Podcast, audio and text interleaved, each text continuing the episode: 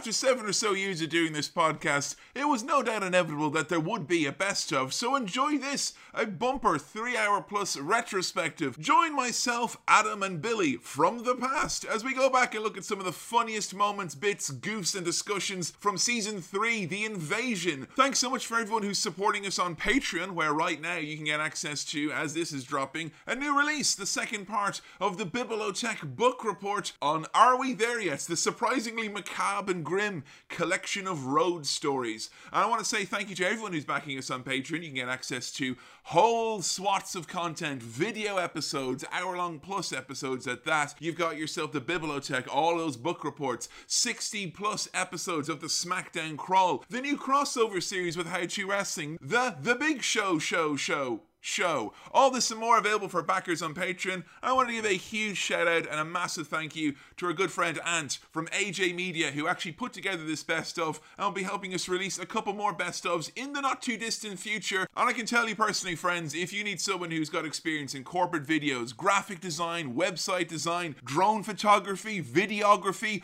audio editing, and someone who's got a whole bevy of experience working from the likes of the N H S, the Prince's Trust, he's done amazing things as well, like Pro Wrestling, T N T Wrestling, and don't forget Breed Pro Wrestling. I'm very happy to recommend Ant from A J Media because he helped bring us Wrestling in a Cave, and that's incredibly important. So if you're someone in the world of wrestling or beyond and you need a media man to help you get some things sorted, I highly recommend A J Media. Check him out, a j media productions dot co dot u k. Thank you so much for putting together this best of, Ant, and all of you. Hope you enjoy the best of Season three of the Attitude Era podcast.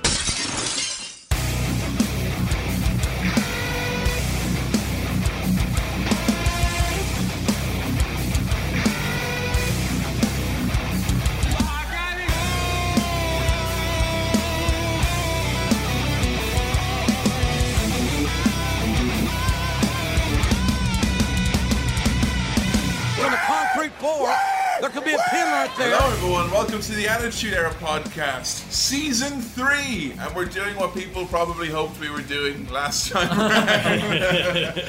Not until you eat your rock vegetables. We're doing The Invasion. We're going to start here today at King of the Ring two thousand one, and we're going to be going all the way through to Survivor Series and the Raw after, and a few side roads and pit stops along the way, I'm sure. However, once again, I'm Cowboy Kevin Mann, joined as I am always by the man who lets the coffee hit the floor, Adam Bibelow.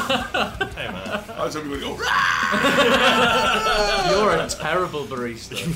Dropping coffees all the time. You go, oh, oops, sorry. It's the person who orders their coffee and is set down and you walk up, your coffee's ready! And to my right, unquestionably, he is the baddest man on the planet and he's in his pyjamas, so get ready for some serious insight today. I think when you got your pyjamas on, that's like your, your pure form. No, I think so, especially because they've got Kermit the Frog and Animal from the Muppets on. Which, as we all know, are integral parts yeah. of the post-Attitude Era. Yeah. It's uh, Billy Keeble, how you doing? Not too bad, not too bad. Looking forward to this. I think we should probably, you know, get us all like set up, make sure everyone is... Uh, knows we're all at the same point here, because obviously we had all seen the stuff we were talking about most recently before, which was The Rock's return.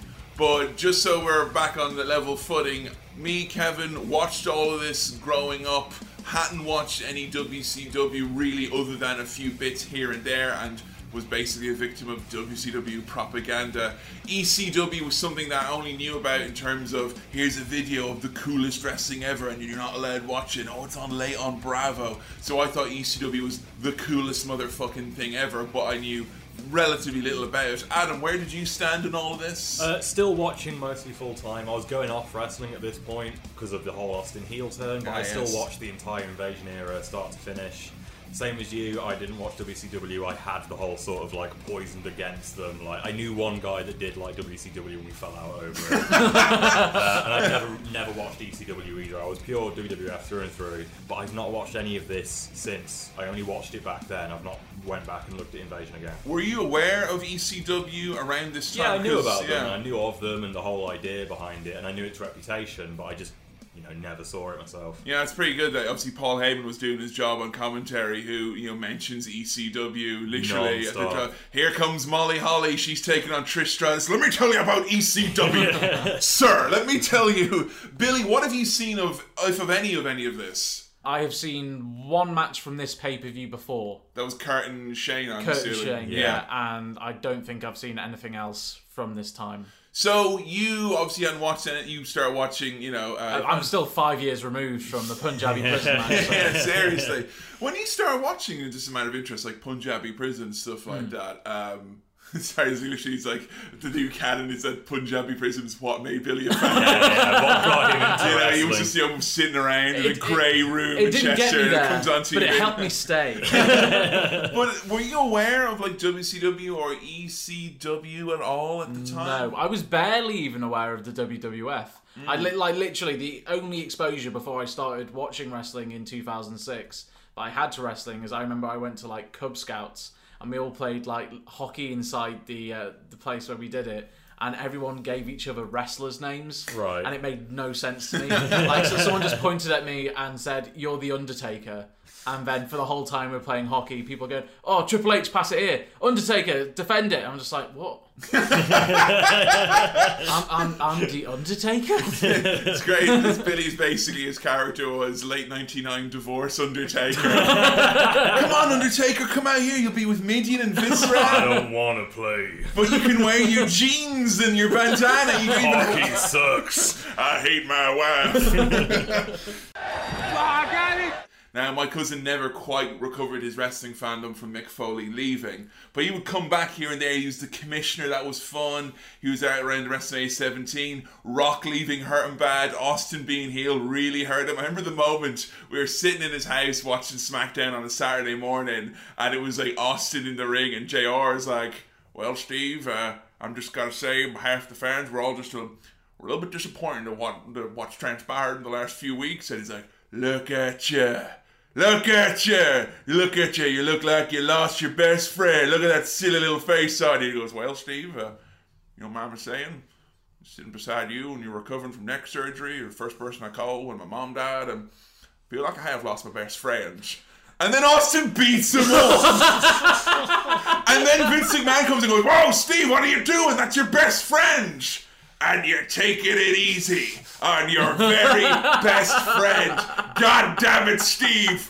Open him up. Open him up." And my, my cousin was like, "I'm going to go get a snack." He never came back. That's you it. Haven't seen him since. He leaves his own house, walks off, you know, into the distance. So it was really trying. This is really like separating the wrestling superfans from those who were there because of a few big characters, yeah. I guess.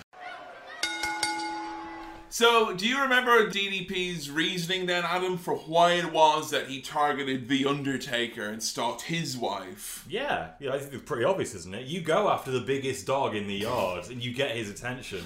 You know, he's begging The Undertaker here, quite literally, to make him famous. So, The Undertaker's phrase of being, "Make me, I'm going to make you famous," like he made Rikishi famous. Remember yeah. that? When he yeah. made him famous? Hall of Famer now. Like. So, I think he was taking it a little bit too literally and wanted to receive an epic ass whooping so bad that he would be made famous. It's a bit, it's a bit weird. And he gets like a Hollywood star with Diamond Dallas Page on it because he got his ass kicked by The Undertaker. That's, I mean, set your standards a bit higher. Like, if you beat me, people take me seriously. I like how W C W contracted performer D D P comes into the ring and the first thing he says when he grabs the microphone is, "Yeah." Yeah. Little gremlin. D D P, like, I'll tell you right now, I can sit cross-legged on the couch because of this man, and I refuse to buy him as being a nasty heel. Mm. He's, he's so not got it in him, I don't think, here. He doesn't he doesn't own this. Well, even his mannerisms are a silly face. Like, where he keeps calling Undertaker Take. Take! So, take! Here is my tick, it. And I'll be sat in the front row. Like, it's... It's not a heel. It could have literally been anyone else from W C W. Anyone else. "I saw you on SmackDown last Thursday, and man, you look pissed off. And I don't get it. I mean, you should be thanking Diamond Dallas Page. I mean, the footage that I showed of your wife, Sarah, that was the stuff rated P G. I mean, the stuff I have of your wife, Sarah, my personal collection. Oh, God. Well, let me just say that that stuff right there gets more than just a thumbs up. How dare this human being. And as far as The Undertaker sticking me, D D P, at the top of your list for being the guy for getting the worst ass whooping ever, well, take, I don't quite see it like that. The way I see it, me, D D P, comes into your house and kicks the big dog's ass all over his yard. But Adam, the stuff that you saw was only rated P G. Mm. The stuff from my personal collection. It gives you more than a thumbs up, if you know what I mean. It gave me an erection. Tighten it up. Look at him. Everything on him is tight. Oh, I got it. So he's got his chick, Ish, and he'll be easy to find because he's the guy with the sign. And what does the sign say? Make me famous. I'm begging you. Please. I want to be famous. So D D P is going to the crowd, and this is where I knew, like, this just D D P is just not out, cut out for this character. All mean, all ha ha ha ha, boo doo doo doo doo, and he thinks the camera's off him. And D D P goes into the front row, and the guy's like, "Hey man," he's like, "Oh hey dude," and he goes like, smiling his hands. Dude, the Cactus Jack T-shirt is my all-time favorite wrestling. I'm coming for you, Taker. I'm right here with the sign. Awful, awful shit. Just like, sharing popcorn and like. It's too fucking nice. Stop it. Oh my god. Oh, and then he sees the camera on him, and he lick, he licks his teeth all sexy. So it's like slapping hands, signing autographs. So, hey, bro, how's it going? Oh, yeah. He starts working over the soft, yolky tummy of A. For fuck's sake! He does. Why are you doing this? It's his soft spot. He, he hurt it. It's really sore. It'll pop. Okay. I, I got I got I've been eating a lot of eggs recently. Have you seen my Twitter? There's been a lot of eggs. There's a lot of eggs on it, like, you know. Every every Friday when I wake up, I turn to Joanna and I go, "It's Friday." Are you okay? Yeah. I'm really worried. I've got way more egg shit. Oh, no. Unfortunately, the lad with the egg name is going to the finals. So. Uh-oh. Oh, Rhino goes up to the top rope and he does a big fucking splash. Oh my god, yeah. That's one of those, okay, you duck and I'll do a big splash. Yeah. And Edge is like, what? Big sunset flip off the top rope by Egg. We did then amazing. This is great. Fucking, this is how you finish off the last boss in Tekken. You get a spear and a gore at the same time. Whooshing! They bang into each other. Yeah, the huge. Spear looks so weak compared to the gore. Yeah, the gore is where it's at. Like. It's like Edge is made of biscuit or something. Like. Rhino then goes to gore him again, and he hits the exposed turnbuckle pad. Egg hits the impaler, and uh, he wins. Nice. I guess you could say he poached Rhino. Egg. Okay, fair play. That's a double whammy. Yeah, that's a two whammy. For one, that is. I like that. They, they stack. It's the buffs stack. It's okay. This is the saddest fucking appearance yeah. of Taz ever. Fucking Dasha is basically here, like, oh. you know, it's backstage. Chris, what gotta be going through your head being in a main event tonight? I've never been in one. What's it like? Oh. God. Hey, don't show this to don't show this to my grandma. She thinks I'm doing well, okay? Just don't. Just keep it. Just don't. No. Alright? I won't oh. wear my sunglasses, maybe they won't recognise me. Oh. What's it with being really sad wrestlers recently? Like, yeah. What if I, you didn't call me Tez no more? Call me Terry. If I could just be, you know, Mike or something, you know. Let's reinvent me. Joey Numbers. It's rad. Joey Numbers won't return my calls no more. I don't know what's going on. What a crazy fucking landscape this is now, yeah. though. Like, yeah. heel Austin cost babyface Jericho and Benoit their tag team championships. Like, like they're suddenly a babyface team now as well. Like, yeah, they were thrown together pretty much like as like kind of a necessity type of thing. They were working, like, they feuded for ages. Benoit obviously turned face with his feud with Angle, and then basically the two of them were like, they joined up to be in like this um, wonder team. Right? They joined to be like a wonder team, and they were in a like a gauntlet tag gauntlet thing at the last pay per view to get a number one contendership. And right. in their first tag match, they won the belts. Like, so it's kind of, let's join together, like, you know, to get some revenge, and they fucking did it, and it was really cool. The only problem I say with it though is I don't know if it caught on with the. The big populace. Yeah. Because if you're someone who's like, oh, I don't want to watch wrestling anymore because The Rock is gone. You're like, but Chris Benoit and Chris Jericho are there. Yeah. Not a lot of people, honestly, were like, where's The Rock and Mankind and mm. Steve Austin? They're, they weren't as, as keen on that. Did, did they have a cool tag team name, like, as mixing both of their names to, together, like Jericho? No, that's not. Jericho! The closest or we... Benico. Benico! It's like a gas company. The closest we get is that J R keeps calling them the two Chris's. The two Chris's. The two Chris's. That sucks. Hashtag Team Chris. Criss Cross. Criss Cross. Because you got two Chris's and you got the Crippler Crossface. Criss Amazing. Cross. Kane is the mystery partner. Kane! And he is the Intercontinental Champion. Oh, right. Okay. Best Kane, would you say?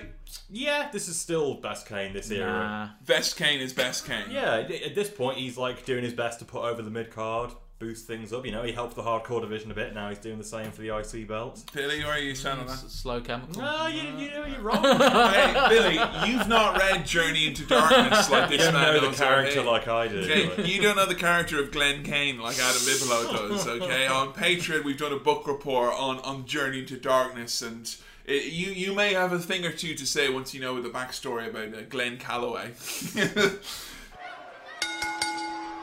Oh no! Speaking oh. of awful, Billy oh. Gunn's got a really important job to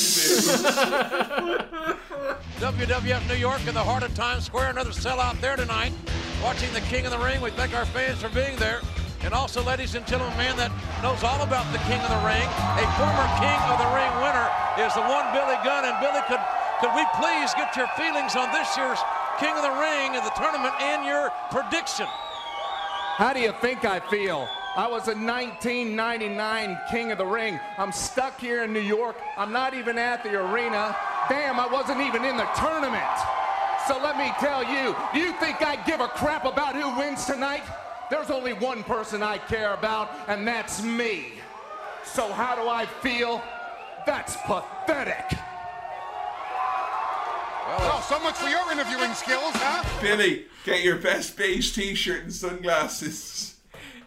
It doesn't even look like Billy. Who is that? It's just some guy. I'm not Billy. Oh. He looks so upset. Oh, he is upset, Billy. You know he's this upset. This is a shoot right here. Yeah. Now, the one Billy Gunn, you were the uh, former King of the Ring, so I wonder, you have any thoughts on the tournament tonight? I was the nineteen ninety-nine King of the Ring. I'm not even in the building tonight. I'm pissed now. And then he goes, how do I feel? That's pathetic. What? How do I feel? That's pathetic. I really want to like see some reports from people who were in W W F New York that night to see what he was like Just when the camera asshole. was on. I mean, because he mentions the next night on Raw his meatball sandwich, like, you know, so maybe he actually had to, he had a really bad experience. The food was meant to be mucking to yeah. New York. There's a big so. shit in his meatball sub, like. Oh. It's poor, I feel bad for poor old Billy Gunn, because he, you know, he says, why is he feeling that's pathetic? As we all know, that's pathetic. It's a phrase. It's not a feeling. So I'm wondering if maybe his next gimmick should be Billy Gunn, can I borrow a feeling? Can I borrow a feeling? Oh, D D P is still antsy as well. Yeah. Patient. Yeah. Ants, antsy's the word I used as well. Ah, yeah. Here, yeah. He's got antsy in his pantsies. Yeah. They showed the footage he was picking his nose at one point. That was what D D P was. That's about as salacious as it gets, really. Yeah. That was the stuff that was rated P G. The nose picking from mine. Personal collection. Just head over to Kim's for sale dot com. Says D D P nose picking fetish. I'm right here, Undertaker. I'm the guy with the sign. What's the big new thing that's coming up, folks? Tough Enough. Yeah, of course. I was about to go, we are wilding. Yeah, but that was N X T season one, not uh, Tough Enough. So, uh, Tough Enough season one, that was uh, oh, that was that was Ma- Maven's entrance music. You know, and I see enough. My fantasy, and there's a man. It's great. I fucking love Maven. I love Tough Enough. Can't wait to review a little bit of that. Fucking love Maven. Love Maven. You know, I love Maven. A sentence that has never been said. Love Maven, man. Love Maven. Love Maven selling his Tough Enough trophy on eBay. Oh. Love Maven being spotted bouncing in a bar in New York and pretending he's not Maven and they get really upset. I've never seen people... that. Yeah. If you go to that bar and you say he's Maven, he will not let you in that bar. Even though it is literally a fact. Maven as well. Maven. Maven. Yeah. yeah. What about me? What about Maven? So I think we will probably have to do a little bit of Tough Enough on the on the side. I reckon. I maybe, think that yeah. sounds like fun. A cheeky little uh, look into Tough I, Enough. I haven't little seen glance. any Tough Enough of any of its incarnations. So. All I remember Ooh. about Tough Enough is there was a lad called I think Daryl, and he had smelly shorts. And at one point, they had to make a board game as an activity, and it was like, you smell Daryl's smelly shorts, you lose a turn. Oh, and then they eliminated him. Get out of here, Stinky. He's like, hey, I'm a big guy, but there's a lot of big guys in wrestling. You're cut, get out. No big guys in wrestling. X-Pac, yeah. part of the X-Factor. We're, looks like we're dealing with the X Factor. Looks like we're dealing with the fact that they did not pay to use this music. You yeah, know that? Yeah, I heard. Just fucking just took it. it. Just took it. Take that, Uncle Cracker. It's ours now. Sorry, he's still living on Follow Me money. Like, it's oh. all right. He can he can lose this one. Wait, that's the same guy. Yeah. yeah. As heard in Shanghai Noon. Oh my god. I'd love X-Pac to come out to that. Follow me. I'll be the one who tuck you in and out. And if you want to be, I'll guarantee I won't make some noise that's like me. Nightmare. You fucking hell. So I played Missus O'Leary's Cow where the Beach Boys. We're pushing Adam to the edge here now with all this noise and egg jokes. Jeff misses a whisper in the wind, and when X-Pac gets an abdominal stretch locked in on him, the ref oddly starts doing Akira Tozawa's gimmick. Did you notice this? No. In Greenwich, where he said he was going to be, and it's already Austin with a must-win situation here. There's X-Pac getting an unfair advantage here. He goes over to Jeff Hardy, and he's kind of go, do you want to tap? Do you, do you give up? And so he just goes, ha, ha, ha, ha, ha, ha, ha, ha, ha, ha. I thought, is that X-Pac? Is it the referee? Like, like, give me the fucking abdominal stretch. It's a little man going, ha, ha, ha, ha, ha. Fuck off. Leave me alone. I loved uh, X-Pac doing a little spinneroonie on top of Jeff. That was cool. Yeah, yeah. I loved that. Yeah, he was like spinning all over him yeah. at the start. I think they were trying to show that, like, I think they wanted the light heavyweight division to not be like a cruiserweight division. They wanted to be fast, but not like dives and spring boards. A bit more wrestling. Yeah. yeah. Kind of like the Japanese light heavyweights, yeah. I guess. Oh, did anyone here know about what Austin did with Tajiri? No. So Austin was very upset about the fact that he's in this triple threat match here tonight, and Vince won't have any, won't help him out anymore. So he wants to go and get like a petition signed for the match being unfair. And the only person in the world who will hear old Stone Cold's worries because everyone else he's alienated is Tajiri. Can't even understand him. Like. And literally he'd just be there going, Tajiri, I can't believe it. Vince won't even talk to me anymore. Got this triple threat match. Can you believe it? I can't. It's so. It's ridiculous. And Tajiri's just like, speaking Japanese, like, I don't know what you're talking about. And he's like, yeah, exactly. And the best thing ever was, like, later on the night, he goes to Vince, he's like, I'm going to get this, this is match, uh, you know, going to get this match cancelled. Vince is like, look, the match is going on, Steve. There's nothing I can do. You're going to have to defend the belt in this match. End of story. And he storms, like, going, oh, this is just like what Tajiri said would happen. Like, he's his special friend. Amazing. Jericho's looking real jacked, baby. He's looking real fucking jacked. A bit too jacked. Can't put them arms down. That's how jacked he is. A lot of people are suddenly swollen up the past few months. I know. It's, uh... we're having great gas here tonight, lads. It's like, oh, W C W's been beat and we've inherited all their fucking steroids. Guys, W C W's been beat and we got all their powers in this basketball. I want you all to put your goddamn hands on it. But Mister McQuackhammer, I don't know. Shut up, X-Pac. You want to go back to Moron Mountain? Ha! Come on, pal. Take some of the power of Lex Luger. And if you are a fine purveyor of stuff and things, head on over to matthews botchamania dot com. Stuff, things, inquiry. Wow. I was going to say, I love that we've been posting some of the micro videos on Botchamania and someone's like, ha ha ha, joke's on you guys, I'm just watching these videos so I don't have to listen to your podcast. And guess what? I really like them.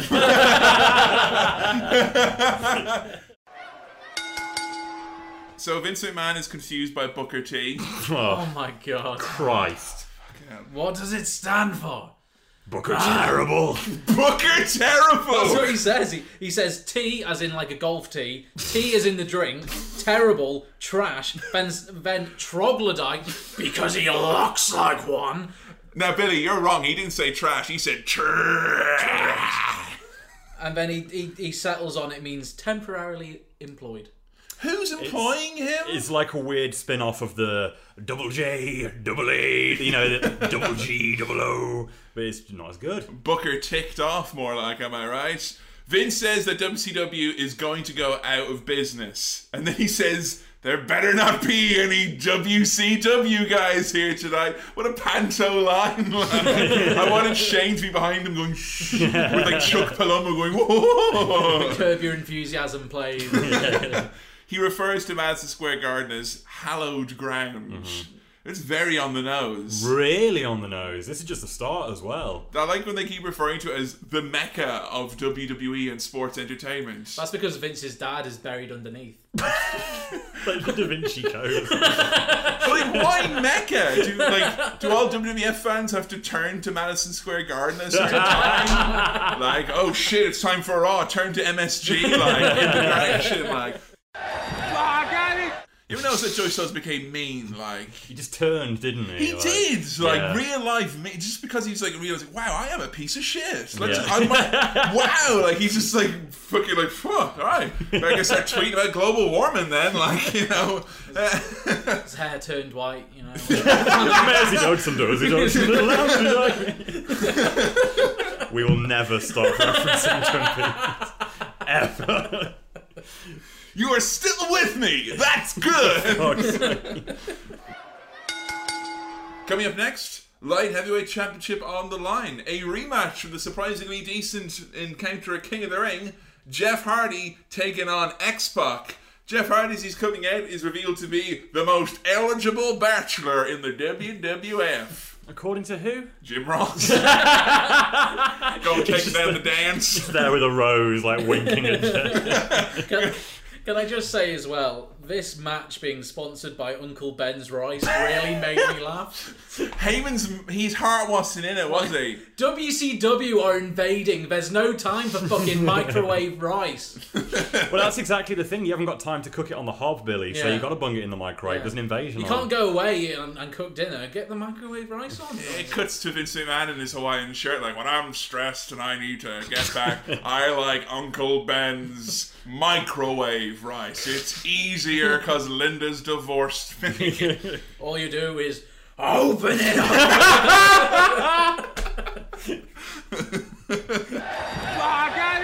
Vince McMahon backstage. We found the source of Triple H's hummus. It's one of my horcruxes. Quadruple H, Hunter Hearst Helmsley's hummus. basically, when Triple H is in here, the other characters should all be eating hummus to remind them of Triple H. And when there's no hummus, they should all be saying, "Where's Triple Hummus?" I mean, Triple H. Uh, so Bruno Sammartino, they uh, you know, put him over here. Yeah, surprise. Considering you know how much you hear about the, the years of Bad Blood, I think it was pretty decent of him to say all this nice stuff. From an interview around this time, Bruno Sammartino said that W W F programming was worse than pornography. So, come on! Like, come what, on! What planet? Watch it, like! Or porn! Watch one of them, though! Come on! But one of them you have to watch to qualify that statement. Ridiculous. Backstage, Trish Stratus with Big Sexy Paul White. Where are they going with this? I'll tell you where they're going. I've got a massive willy. Well, well, he's got a big cock. He's made his own t-shirt and it, it says Big Show and it's got an arrow pointing down at his cock. Trish here is funnier than I've ever seen her be before. Yeah, she's great here. Like, he, the arrow is pointing at his cock, and Big Show even goes, "Oh, the arrow's pointing down." And Trish just immediately goes, "To your feet." So good. He touches himself when he's yeah. talking. This is clearly, we've already sent you to O V W and given you the talk. Mm-hmm. So if you're going to fucking be a dick, fine, here we go. This is what we're giving you. We're not making any merch. You've got to make your own t-shirts from now on. Yeah. Like, this is the t-shirt we'll make for real if you don't fucking buck your sh- ideas up and get your shit together. He wants Trish to go on a vacation with him after he wins the European title tonight. England, Sweden, China. Also, I'm a dumbass. It's a European tour, he says. Yeah. A European tour. So, China. As, as well as uh, touching myself and being a creep, I'm a fucking moron in life. They might as well put up a, a fucking subtitle saying "Body Odor Intensifies." Well, we're, we'll never get a chance to talk about Big Show in China again, but you guys know that show on the network, This Week in W W E. It sort yeah, of yeah. recaps everything. Yeah, yeah, yeah. They occasionally do have little segments on that show that you won't see anywhere else, just little interstitials. One week it was, and this week in W W E, Big Show went to China to meet some of the fans, and it was the saddest. It was like Big Show looking really hot and uncomfortable, like, "Oh yeah, everything's a lot smaller, I, you know, I can't fit in this chair." And then there's just a guy like there, like, "Oh, you've, you've eaten a lot of that rice, Big Show." He's like, oh, I, I, I can eat a lot. Really fucking trashy. Fucking but he hell. Finally got to go. That's the important thing. Exactly. Got on there in the end. On his own. And uh, Big Show, always in the promo in a firm, authoritative stance. I'm a genius. There he goes. Paul White and his get-rich-quick schemes. No, will you ever learn. You, you can't end a sentence by saying, "I'm a genius," when the start of that is yuck, yuck. Big Show, could you hold this big jug and just blow into it afterwards? How about this washboard? Like... But oh no, guess who's here? It's Raz! Still wrestling. It's going to come out, "Stephen, there's a lot of rumours going around that you might be going to the W C. I was wondering, you know, with Madison Square Garden, we could do a big interview, you know, maybe you, you, uh, you know, tell me my questions are good, huh? Maybe I'm, you can have a word with management and get me a spot on Jacked. I'd love to be on Jacked. You sometime. know, I, uh, I used to wrestle. You know, I debuted in this very building." Oh, oh, he did it! He did! Right there. Oh. Why is Taz oh. sad Robert De Niro? Oh, you fucking phony. Paulie, remember when you cried? Where are your tears now, man? Where they at? Where they at, Paul? I'm just, Chaz is getting older and sadder and all of my mm. visions. Oh. But no, in fairness, he does come out, doesn't he? Paul calls him a modern-day Bruno Sammartino. Ah, now, come on. Yeah. Bit of a reach, maybe. He suplexes him, Taz mission, Raz wins. Mm. Lovely. Oh, who's coming out with The Undertaker? No, not a fun motorcycle. It's Sarah. Why wasn't she on the back of the motorbike? That a, would have looked great. A sidecar! I want a sidecar! I would have liked it if like he was like on her shoulders, like he was like literally riding her. like, like still have the music and the motorbike sounds, but he's just running out on his shoulders. How about uh, Russo's Pope Mobile and taking her in there nice and say, like, you know, D D P comes after, we can't get through the purse stacks, like... Oh, Jesus. Make me famous four twenty sign. Love it. Peak Love wrestling it. right yeah. there. Fucking hell. They beat, they bury D D P some more. Yep. With lines such as, D D P's so fucking stupid, lol.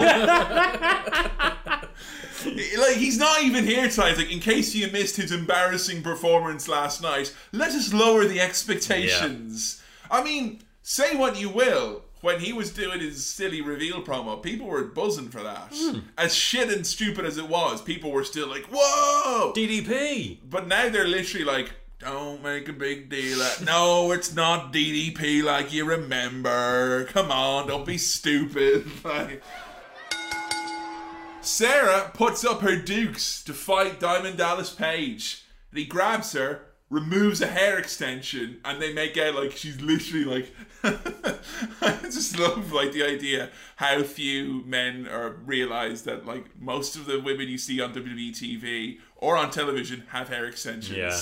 And they're like, oh my god, oh, wh- what? Like, oh my god. He ripped her hair out. I remember once he was like in T N A or something, and like Victoria, who used to wear loads of like red hair extensions, one of them just fell out. And like her opponent picked up and went, ugh, and threw it out of the ring. And the announcer's like, oh my god! Victoria's sick! My god, she's gonna rip her hair out and throw it into the crowd, my god! Like it's mankind. So, yeah, don't be like Will Smith that one episode of Fresh Prince where he sees the girls got hair extensions. He's like, oh, I prefer natural women. Like, it's just fucking D D P. Grabbed her hair in the wrong way. J R goes... Diamond Dallas Page's career is dead. He really says it three or four times over and over again. Wow, dead. I again, this has got to be Vince, I think, in his ear. Like, you make sure you say that his career is dead. Have they changed their mind on where this is going yet, do you think? Or do you think they generally don't know where they're going? I think they can't know where they're going. Because, no. like... The, How can they? At this point, are they not thinking D D P is going to be one of their biggest players for the invasion? Like, they're not getting anyone bigger than, like, maybe Booker T. It's because he's he the fucking yeah. laddie they've got, like. Yeah, make the most of him. So Who else strange. is it going to be? Fucking Chuck Palumbo. You keep an eye on that fella. Hey, yeah, seriously. You will remember him. Oh, I got it. Other names. W C W Uprising. You know, a little bit more. I like the idea. It's kind of they're mm. they're an uprising. They're a rebel group, right? You know, kind yeah. of uprising. Okay, how about this one? W C W Late Night Appetite. Oh, it's a fucking talk show. What the fuck's this? Late Night Appetite. This Saturday at Late Night Appetite, Booker T, I'm gonna get you. I'm gonna get you. With my snacks. That's seriously so Southpaw. Yeah, yeah. Like, oh, it really is. Showdown at Catering, would that be the pay-per-view? Like, okay, here we go, some more ones. W C W, Primal Urge. Fuck oh, that's like a Valvina slogan or something. W C W Hotbox. The fuck? What?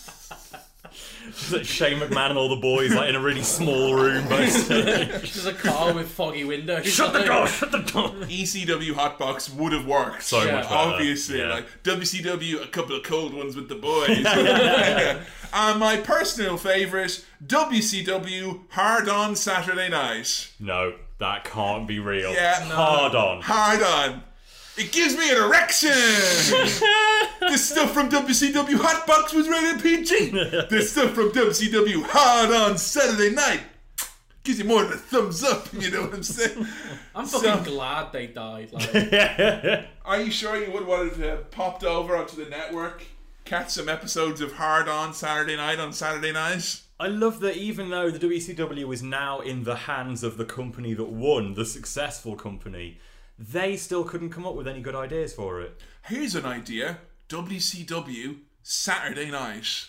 That was a W C W show that yeah. was an hour on a similar time slot yeah. on T N N yeah. back in the day. Because uh, the reason I say that is not because, like, oh, continuity. It's it's because someone might be... Like, W C W Saturday Night was on T V for, like, fucking fifteen years. Mm.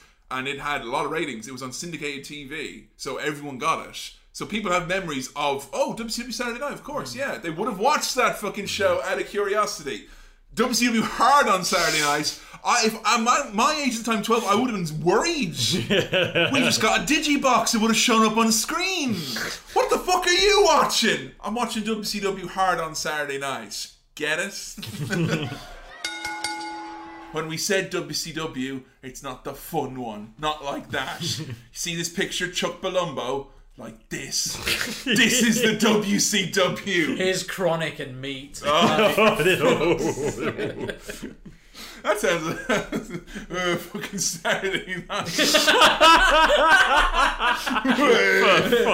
Let's get some fucking Chronic. Let's get some fucking meat. And have a fucking fire going. D D P, after beating up Undertaker, screaming in his face, "You're not so famous now, huh? You're nothing."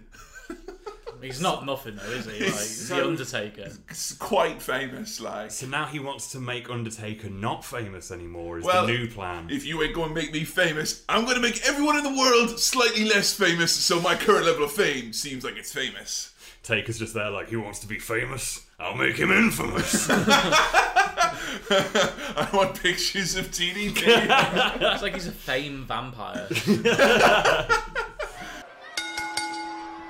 I'm going to say this, and this may seem like a really terrible analogy, but there's been a change of plans here. On top of another... I mean, D D P versus Shane McMahon on its own right seems like a change of plans. Mm. This whole period of the invasion reminds me a lot of that Kelly Osbourne and Ozzy Osbourne's duet that they did. Oh, change. We're going through changes. It deals with the subject of transition. It, it's often frequently grating, and for no apparent reason... very memorable. You're going to get so many angry Sabbath fans. Actually, it was a Sabbath song first, and then Kelly did a cover with Ozzy. Wait, after. Was this? Yeah. Oh, man. All the Ozzy fans are going to come flooding into your inbox now. Oh, man, I can't wait for Kelly to do uh, Iron Man. I am Iron Man. He comes into the ring, and the two of them just start brawling. Oh, yeah, and Sarah's here as well. Yeah, just...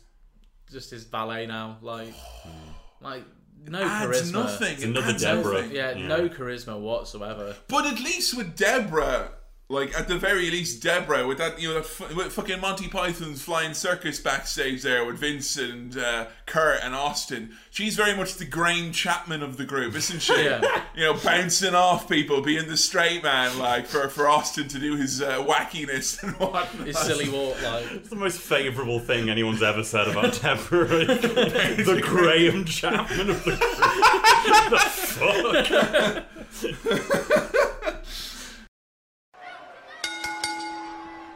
W C W isn't invading W W F as much as it's fucking haunting it. Yeah. Blah, swerves and bad decisions. It's like a chest burster from Alien. It's in there. I mean, it is just going to burst out when everyone's having dinner. And it's not like, ah, it's more of a... Yeah. Backstage. Oh, Jesus. Yeah, boy. Shane McMahon, D D P, they hoop and they holler. That's how you make impact. That's how you... Oh, check this out. Whoa, whoa, whoa. How you make impact. You know what? You did such a great job tonight. Why don't you, why don't you take the rest of the night off? You know, I don't think he's going to need it. Why don't you go down to Buckhead and take a little spin? At least him and his old lady ain't going to need it. Look at that. That's a beautiful thing. You have a, you have a great music. Oh, oh, oh. Let's go, baby. He's a crap on the floor.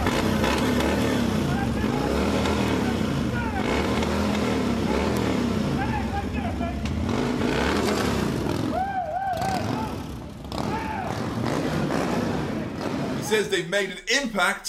Now let's ride this fat hog. They steal Hulk Hogan's motorbike by the look of it.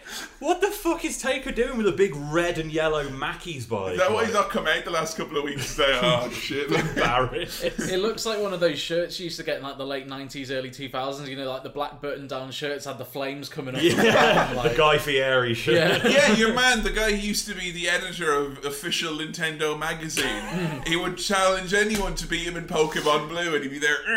His little fucking Game Boy in his fire shirts. New record for most obscure reference. I reckon I could take him. I had a fucking level seventeen dugong, like. D D P starts revving the ever-loving shite out of this. And I bet they thought everyone in W C W could ride a bike, right? Like, because, you know, hog wiles and shit. So he's revving and going, rin, rin, rin, rin, rin, rin. And then, like, you can see the worry starts to slowly creep in on his face. It's like, wait a minute, Shane, this bike ain't moving, like. And Shane goes, woo, yeah, baby, come on, yeah, baby. Right there, baby, right there. And he points right at the clutch. He goes, oh, thanks. And drives up. So next time anyone's making a big getaway, woo, yeah, rip. Right there, baby. Right there. He's helping out his wrestlers. It's nice. So Paige zips away, presumably to Hog Wild and Sturgis. And uh, yeah, there you go. It's how you make an impact. My favourite quote of this entire podcast from Steve Austin has to be, I love presents. Who is this man? Like, like, who is this? It's so indulgent for us and those people who like enjoy this. But if you were someone who was like, I quit my job because I got inspired by Stone Cold Steve Austin, and now I work for myself, like, you know, there's people who like really took Austin seriously. Yeah. yeah. Like, he was like very, very a huge like role model and like a hero for people. And can you imagine turning in and he was somebody you fucking look up to, and now he's there, I love presents. Austin three sixteen says, I love presents. We get one of the weirdest pops of the night, like a gigantic pop. When Kurt's presenting the medals, Austin stands up and he goes, we don't need no stinking badges, and throws them. Crowd fucking erupts like they're all a bunch of random I, I cops. think it's because they think he's about to stun a Kurt. I think yeah. people think that's what's going to happen. I thought it was some sort of anti-badge kind of pop. Like, yeah, we don't need a badge. Fuck badges. Take the law into my own hands. I hate the sheriff.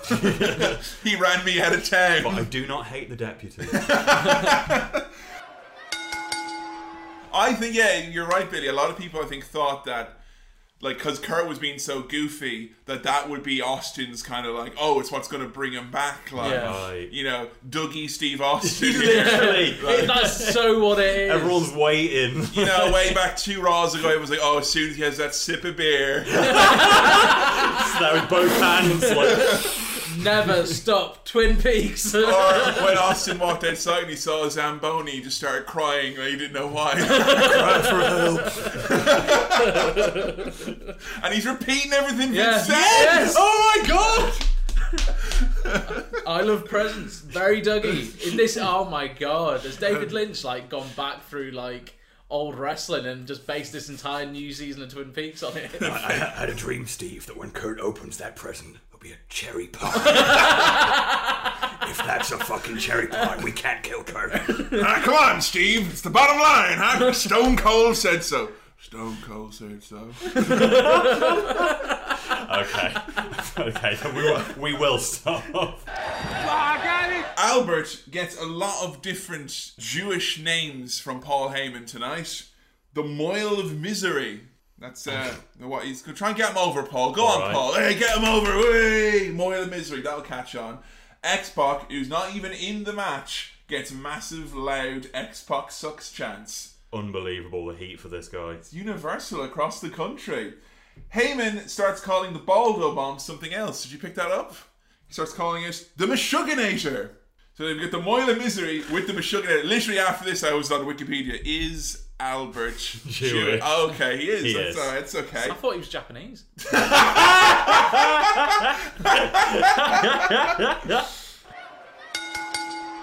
Backstage, Tajiri cleans a haunted suit of armour from Scooby-Doo. Regal's got a suit of armour. I love that. I wanted so bad for him to enchant that armour and have it wrestle for him. Like, I'm going to have to start watching all the Raws because I know there's got to be, there has to be an episode where he lifts up the visor and Tajiri's in there like, hello. Like, I was going to say lifts up the visor and there's like a cup of tea or something because W W E is so on the nose of the British. Jericho's pissed in it or something. Like, a glass of piss. A big old piss hose. Oh, fucking hell, when Kane comes in here and Tajiri reacts to Kane like a cat's eat a cucumber, it's yeah. fucking brilliant. It's like, doesn't even know why he's scared, he just knows he is scared, like. I got it! And then, yes, we get it!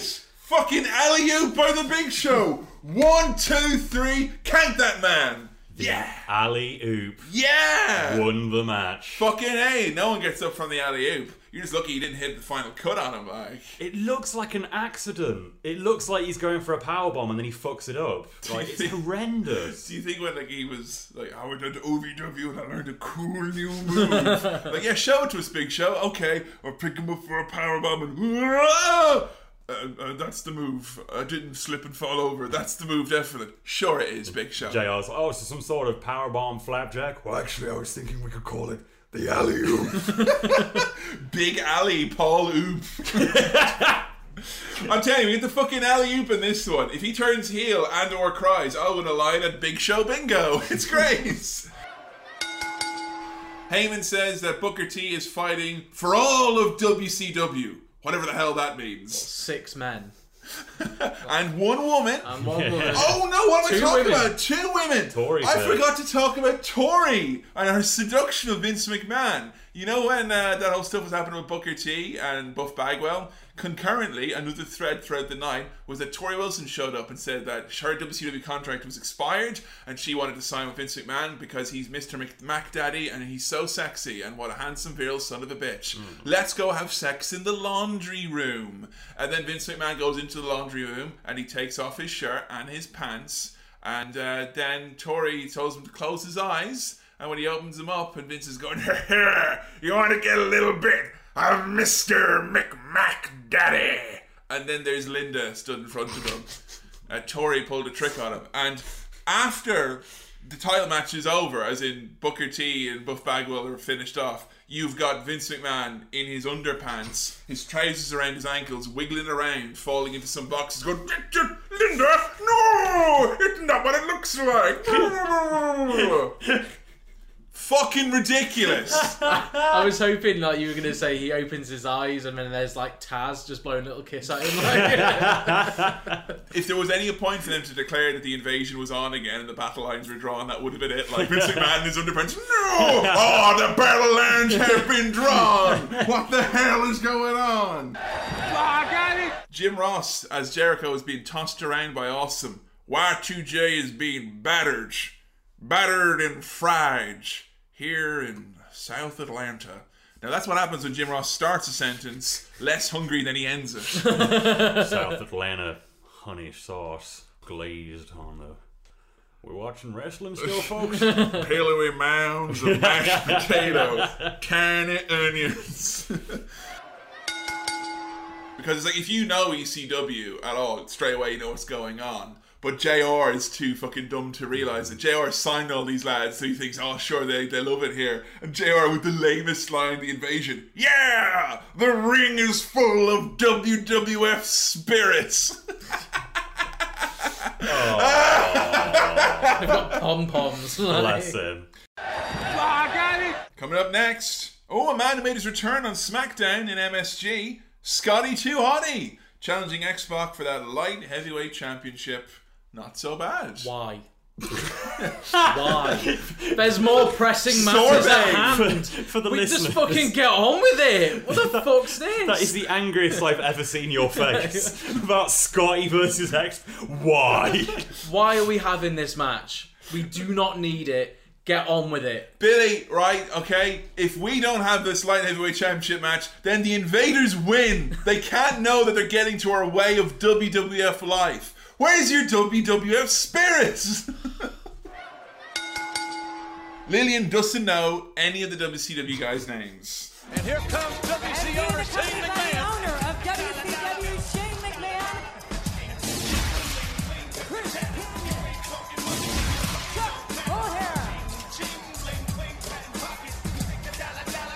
She's not going to, though, is she? Like... They write it down for her!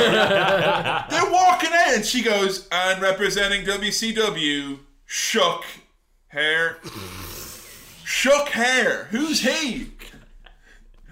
Chuck Hair, Palumbo some, and shucking some hairy clams like Palumbo and O'Hare tried to fuse and were imperfect. They're like, Shook Hair, like, and then she just stops.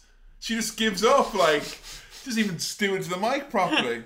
I've got to say right now, our last episode, where we talked about Raw, you know, with, with E C W coming in and all that, we've had an incident. Oh yeah? Oh. We have, we've had an incident, uh, not to use the term Nuggetgate, but uh, I do think we have surpassed Nuggetgate. Is it Badgegate by any chance? It's Badgegate! Yeah. Yeah. Now, you can notice from the tone of my voice that I'm not sad about this. No. And you want to know why is this is home? Because last episode, there was a moment where Austin said, we don't need no stinking badges, and he threw it away, and the crowd popped. And we put our heads together and we came up with anti-badge sentiments. Because, you know, we're hip, we're young, we're yeah. cool.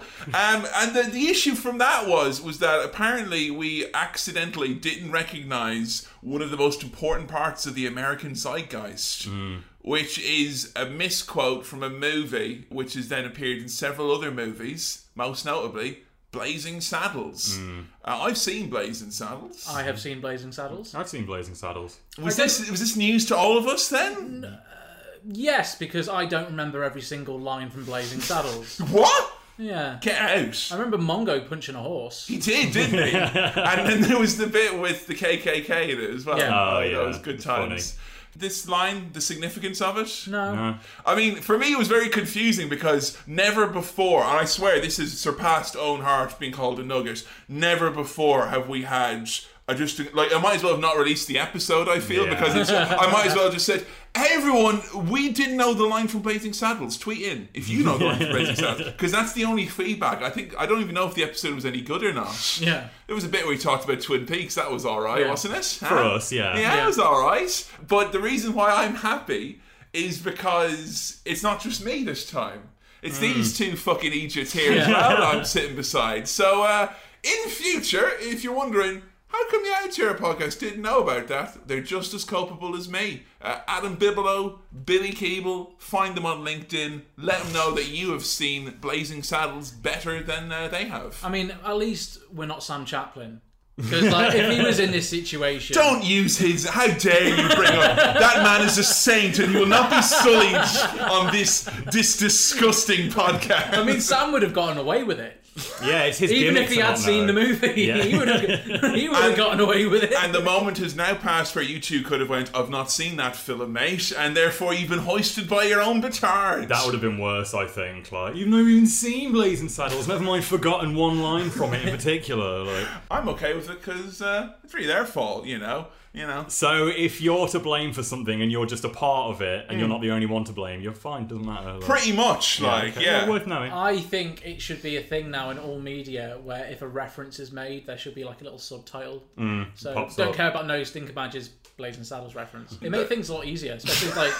Especially a job like ours, you know, it makes it easier. We it's understood a tough all the job already. Right? I, I was just saying, you know, you know, these guys, they they thought it's called Blazing Saddles with it with an N apostrophe, like Blazing Squad. Mm. So I mean, if there's anyone to blame, it's those two, not me. You know, I tried to stop them, guys. I tried to, I tried to, I couldn't get a word in edgeways. You know, I tried to stop them and you know disparage them Blazing Saddles. Nothing I could do. So. He's the one that hates Lemmy, though. Don't forget that. Like, you might get head fans out there. That is all Kevin. Oh, Jesus. When fucking Mel Brooks dies, we're going to hit it up the arse, aren't we? Oh, fucking hell. Vince McMahon's promo of the old Stone Cold. Have you guys watched this one recently? Yeah. yeah. Uh, how would you describe it? One of the most heartfelt promos ever. He looks like he's about to cry the whole way through. I mean, that promo, for me, is like... That's like Vince's last day at work. He's like, I'm going to go out there and fucking blow up the town, man. Give us, give us the mic. Come here, look at this. Yeah. It's so intense. We've had angles where he wants to murder his son and divorce his wife, and that hasn't felt as personal as Stone Cold being the new Stone Cold, like... Oh man, how did Steve Austin keep a straight face the entire time? Because he has that blank Dougie Austin look on him the whole time. And he's like, come on, Steve, motherfucker. He says, I need the kind of Steve Austin. I don't take no shit from no one. You can see the blood aneurysm slowly migrating north to his brain, like, you know. I mean, I'm just saying afterwards, can you imagine Vince when he went backstage after that? And they had to, like, put him in a bag of ice. Kurt Angle style. Yeah. Like Vince is there, mean fans in a wheelchair afterwards. Like, uh, uh, aren't you weak? Oh, So Austin heads off, he walks away into the distance, the head down, dragging the belt behind him like he's fucking Charlie Brown who's been fucked upside the head on Christmas morning. And then Vince goes, "Dave, give me a stunner!" And then he stops. And then he walks away. Oh, I love it. So just, turn around, Stone Cold. Come back, Stone Cold. Damn it, don't leave.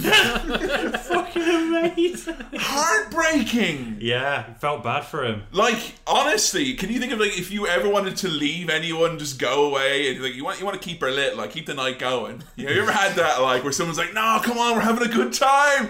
Damn it, Steve. Have some buckfast with me. Come on. We'll get some. Fucking, we'll get some beers in. It's three in the morning. Come on! It, it almost feels like the scene in A I when Haley Joel Osment gets left left in the woods. So if someone could recut that, but have Haley Joel Osment running after the car with Vince McMahon over the top, I think we'd be on to a winner there, lads. Well, it's going to have to be me, isn't it? Now you fucking said it. But who here is going to make that video? I was just saying, yeah, if anyone, like him. Yeah. While you're at it, can you do Austin eating loads of spinach and going, "Urgh, come out." Got spinach coming out my ass.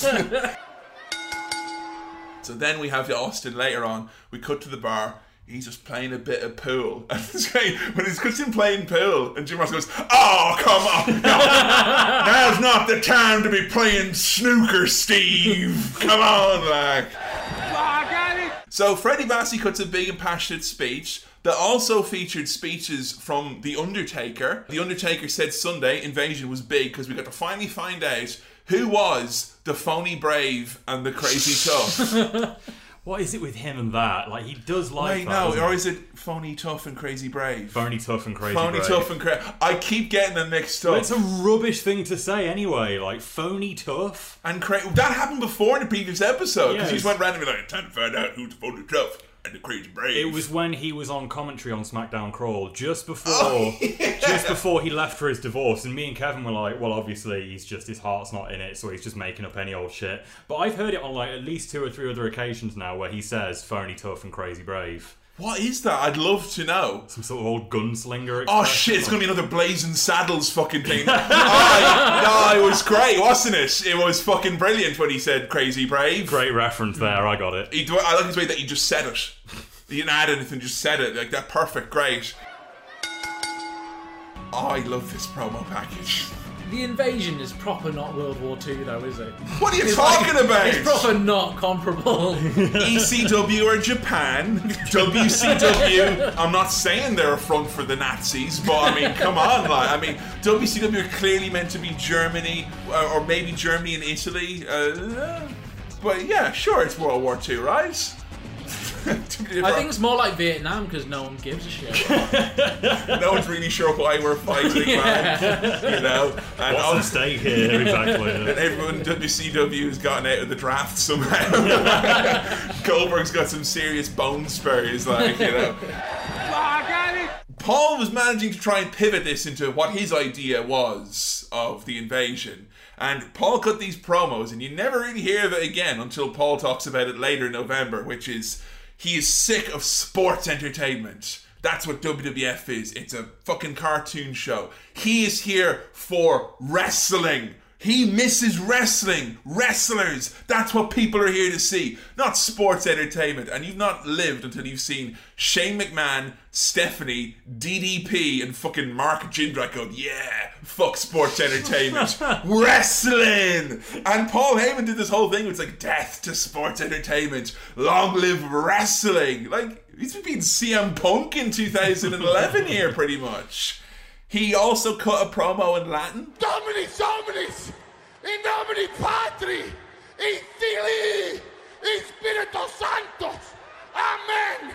Death to sports entertainment.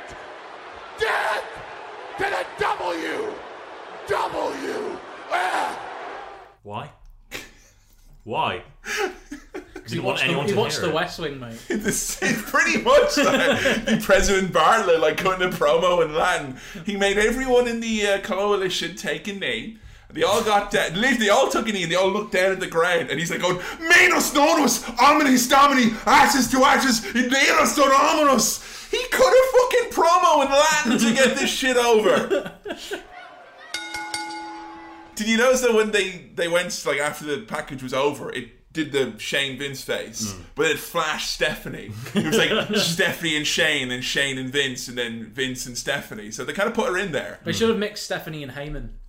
I'd like to see that, that composite image. Oh, like they can fucking figure out who's meant to be in charge. Seriously, Heyman comes out and he's like, I'm the boss of E C W. And then Stephanie's like, I'm the boss of E C W. And Paul's like, right, boss. And then in the next segment, he's like, Spike, as the boss of E C W, I need to tell you to come to the E C W offices. Like, where's that? Your ma's house? Like, I would have hoped with the poster, though, they would have done a special edition, like, laminate with yeah. the holographic. holographic yeah. yeah. Maybe the word. Just not ready for a holographic pay-per-view poster. The annoying thing is is that you've got two play-by-play guys that are both pro W W F. It would have made way more sense to have Heyman on commentary and he can be the heel like they normally have. That's what they go with. Yeah. But I think like it's Heyman has in his mind, I think, maneuvered himself into a main event non-speaking wrestling manager authority figure spot. Mm. That's you know, you have Vince in your ear all night. That's a much sweeter deal than having yeah. to sit there being shouted at. I would like to see Arn Anderson and Scott Hudson whisper their objections. I don't know, I think W C W is good. No, it's not. Oh, okay, guys. Guess I won't do that then. Should have brought Mark Madden in. Shit, don't say that. Because if we're doing how-to commentary and how-to wrestling, and like a few people have been like, yeah, I don't like Mark Madden. He just he searches his name, and then he's like, well, I made it and you didn't. Wow. I have been told on four separate occasions now, and others included in the tweets, that I have not made it, or I didn't do it, but Mark Madden did. Whatever it is he did, he's done it. I haven't wrestled Mean Gene Okerlund either, so, you know, and I've not gotten, you know, I got, got beaten up by Tank Adam and had my breasts fondled on television either, so, yeah, you did it, Mark. You really did it. Do you reckon all of us lot and Joe, as like a podcasting family, can get Mark Madden to come on an episode or a recording of some sort and really... I- tackle this issue head on? Knowing him, he's probably in here right now, like M T V, like instead of G T V. Just Mark Madden is just secretly watching all wrestling media, like seeing if he gets mentioned and then responding with anger. What a prick.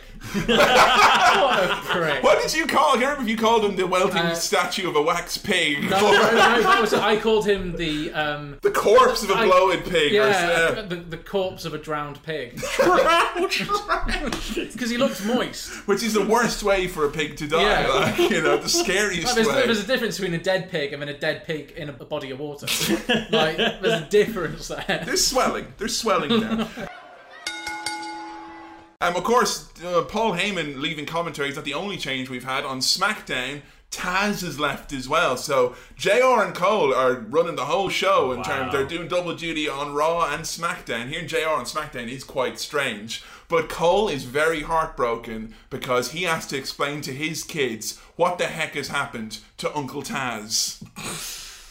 His kids love Taz so much, you see, Billy, that they miss him. And they're like, oh, what? And he's like, he's indignant. What am I going to do? Go home and tell the kids where Uncle Taz is? How he's not going to come to their birthday party anymore? Here you go, here I am, Uncle Taz, thank you. Russian Taz a lot of fries on his hand. Can you take the fries off? They are extremely hot. Here's you. Taz will smell like, oh, you got the stink line today.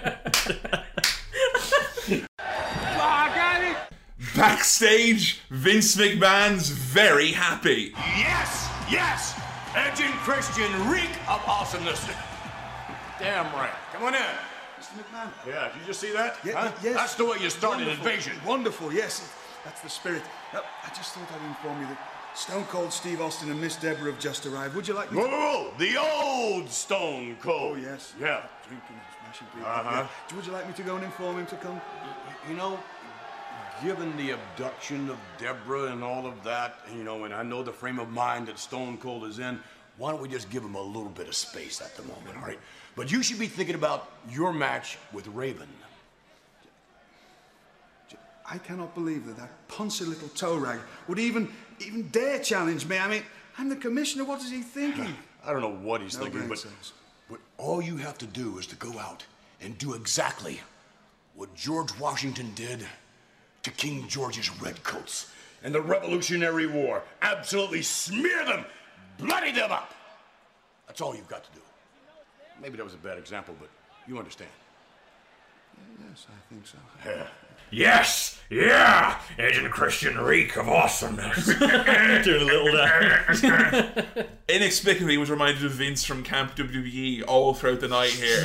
He's like a pig in shit all night long. He's so happy. I never get to see happy Vince that you can be happy with him. Yeah, you can actually enjoy seeing him being happy. Like on SmackDown after Old Stone Cold came back, it was fucking precious. He was literally like fucking Seymour waiting for a fry to come home. He was there at the door. Like, any, like, any news on Stone Cold being here yet? Uh, uh, not just Stone, the old Stone Cold, is he going to be here? And later on the night, he sat there, literally vibrating on the chair like he's got fucking worms or something. And in comes Sergeant Slaughter, and he goes, Vince, I've got some news for you. And, you know, straight away, Vince stands up and goes, what is it? What's going on? It's like, if you want to sit down for this, Vince, um, I just want you to know that that Stone Cold Steve Austin is here! And then Vince gets up and goes, ah, ah, ah! The old Stone Cold, the two of them were like doing a little dance together, like woohoo! Like they've won a mini game at Mario Party. Like, wee!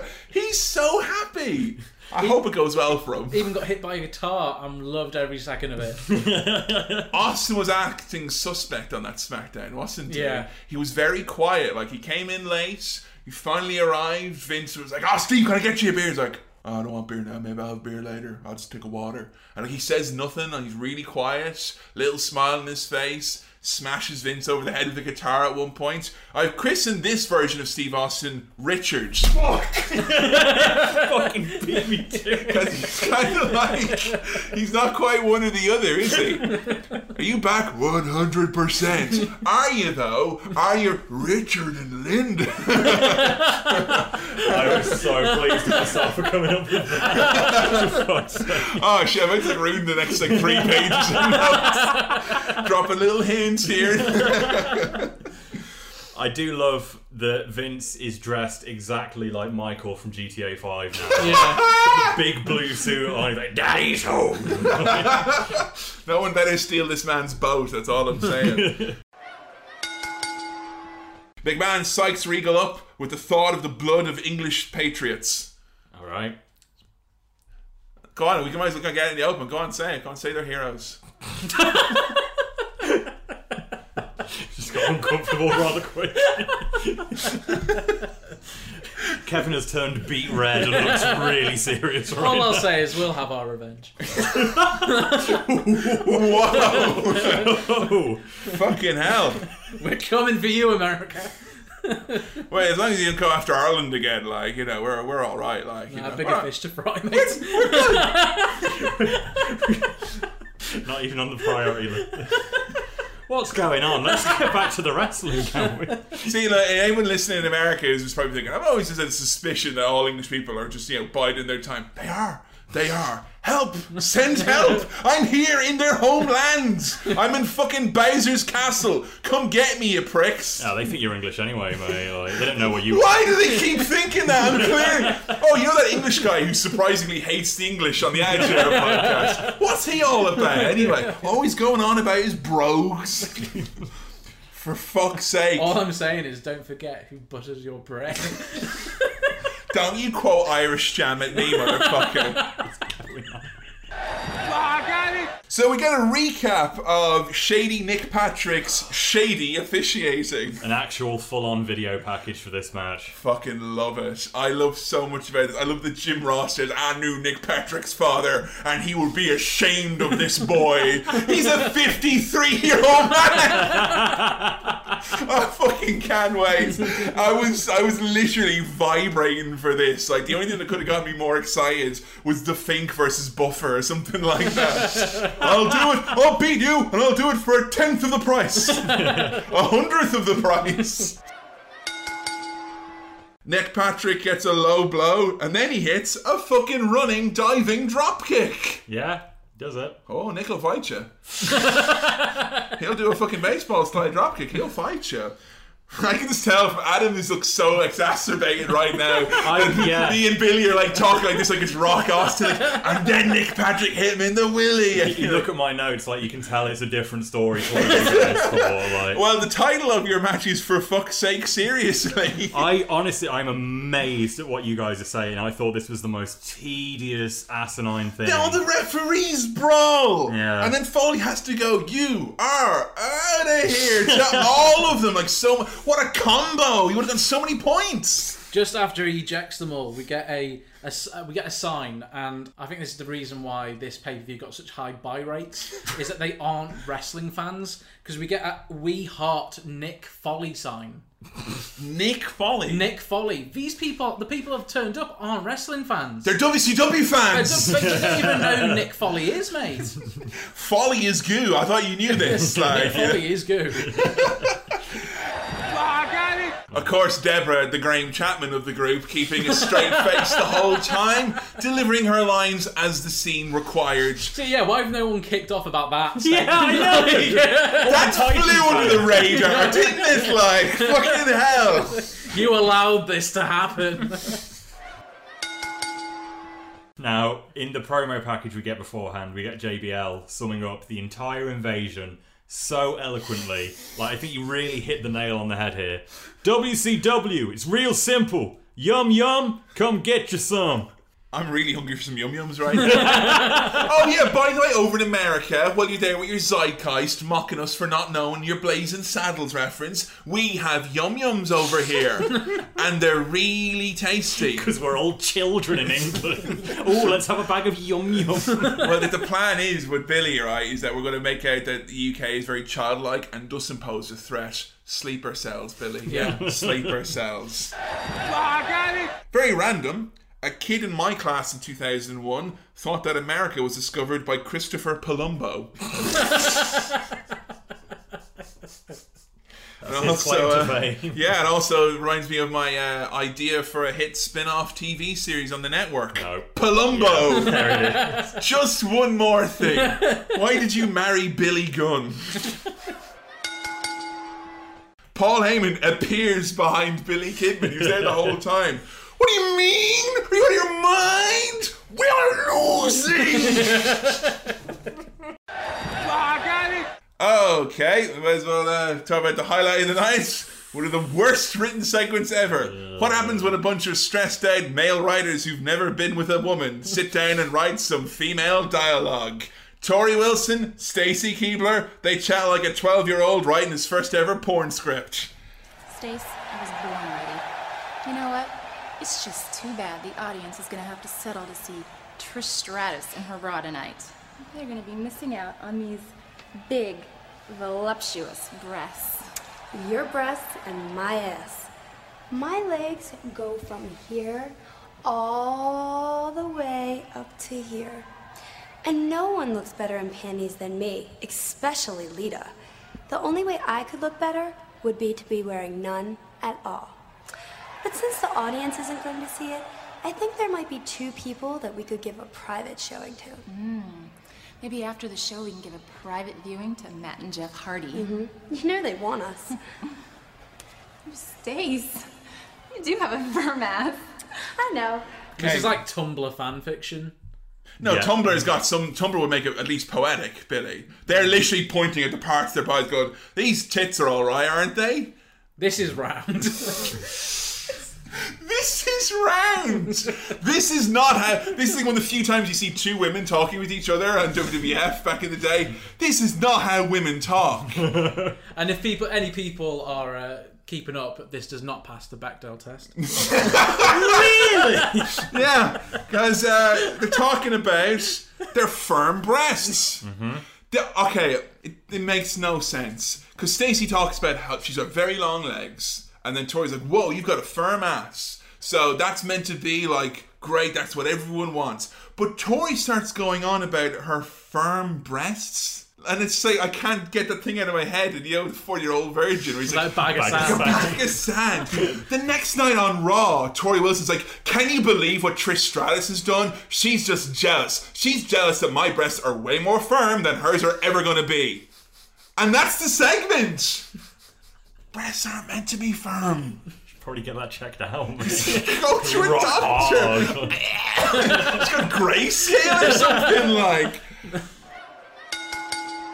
Big pop for William Regal coming out. Yeah. That's so nice to see. Yeah. That's never happened before. He's full on face now. Yeah. They had this glorious moment where like Taz had been picking on Tajiri and they had this great double swerve where Tajiri and Taz are in the ring with Regal and Regal had been beaten up and Tajiri takes off the shirt and there's the E C W shirt and Regal's like, oh fuck, I'm here with these two killers, I'm gonna die. And then Tajiri mists Taz, rips off the E C W shirt, puts him in the tarantula. William Regal just starts beating the shit out of Taz like a punching bag, and the crowd are fucking nuclear. And William Regal's like, come on, lead a big rally up like a total baby face. And that's it. Regal's a face now. Awesome. Love it. He's so good, Regal. So, so good. Oh, I got it. J R says that E C W used to be about being unique and having attitude, which I think is really on the nose, seeing as, you know, Heyman later goes on to say, you know, attitude is just you ripping off E C W. Mm. And Cole, who obviously is an old school E C W head, you know, says that E C W, J R, it used to be about balls and bravado, but now it's just about muscles and money. Which is the name of my new tag team, Muscles and Money! Made me a man! Oh, Muscles and Money! I was going to say, it sounded, it sounded like I was about to go into like the unheard chorus of Girls and Boys by Good Charlotte. Billy, Billy, don't you sully this talk about muscles, money, and colds killing each other with Good Charlotte. The unheard chorus. The unheard what chorus. The fuck? It's on the B side, mate. I'm so pissed at you. Oh, oh, by the way, so we're talking about obscure references. The only other one we got was like five or six people going, cracking Nintendo official magazine reference. Yeah, well done with loads that. Of, loads of pictures of the shirt and everything, so I think they cancel each other out. It's fine. We're all right. We're good. We're good. We're good. Right, I'll tell you about this tag team that we have in here. Uh, have you heard about Shoguns? Oh. oh, yes, you don't know about Shoguns! Shoguns! Shoguns! The comedy tag team of Big Sexy Paul White and the One Billy Gunn. They have formed together because you know the way all the, the last few weeks they've been talking about all oh, Big Show, all wasted potential on Billy Gunn. He's shit, I hated him. They form a tag team. And they're coming out like on SmackDown together, working as a tag team. They lose their debut, by the way. And Cole is like, Billy Gunn and the Big Show, two of the classic underachievers here in the W W F. Jesus. We had a comedy segment where the two of them went to W W F New York to formally, you know, when you uh, want to form a tag team and you consecrate it with marinara sauce and breadsticks. Yeah. That's what they did. And they're sitting there and like in their nice shirts and they hate each other as well. Billy's like, why don't you order everything on the damn menu, you big fat piece of shit? And he's like, well, maybe I'll order the Billy Bitch Cakes then. Like, I hate you, I hate you. Come to W W F New York and you'll see action like this all the time. So they call it Shogun. Shoguns. What about the gun show? Gun show. Oh. The gun show. No, the reason they said they were Shoguns is because they're the two, like the Shoguns. You polish them up, the two fucking nicest bits of your collection. We only take them out on special oh, so occasions. Like, no. No. Special guns, because when you said Shogun, I imagined like a samurai. That's what oh, right. That's like, what I thought. Shoguns. That's even worse then. No, Billy's right. That's the. That that's should the, be the gun show. Could be gun show. They come out, they do this, and they're like, "Welcome to the gun show, baby." No, like, that's a way better gimmick. That's I mean, piss poor. But with Shoguns though, it's because like the, the the two prized possessions of the collection, you only take them out for special occasions, like yeah, Sunday night heat. And they don't work. Yeah, they're, don't they're, work. They're like imitation guns. Like. Billy Gunn had his firing pin removed. Big Show only shoots blanks. Oh. I just love the idea of them saying this up, like, an invasion, or worse three guys are going to take on their worst three guys. And then Big Show puts Kanyon in the powerbomb position, looks up and he goes, alley-oop. He called his shot at him. Like Babe Ruth, the Big Show went in there and he called his shot.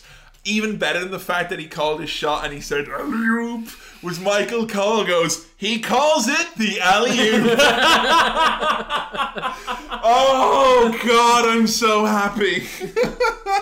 It's a rubbish move, isn't it? Oh, what are you on about? They only did it there to send the crowd home happy, mate. Everyone popped big for the alley-oop. J R, when Taz comes out, he's trying to figure out, like, Taz's mindset and where he's at these days. And he just goes, this guy is a strange enigma, to say the least. He's paranoid one minute, he's broadcasting the next. Yeah, those are two different ends of the spectrum of emotions. He's done it all and everything in between, including having lunch. So I was really, like, dreading going back and watching this because I'm like, oh, God, I like I don't like Rob Van Dam that much no more. Like, I just think of his shitty T N A run. Rob Van Dam!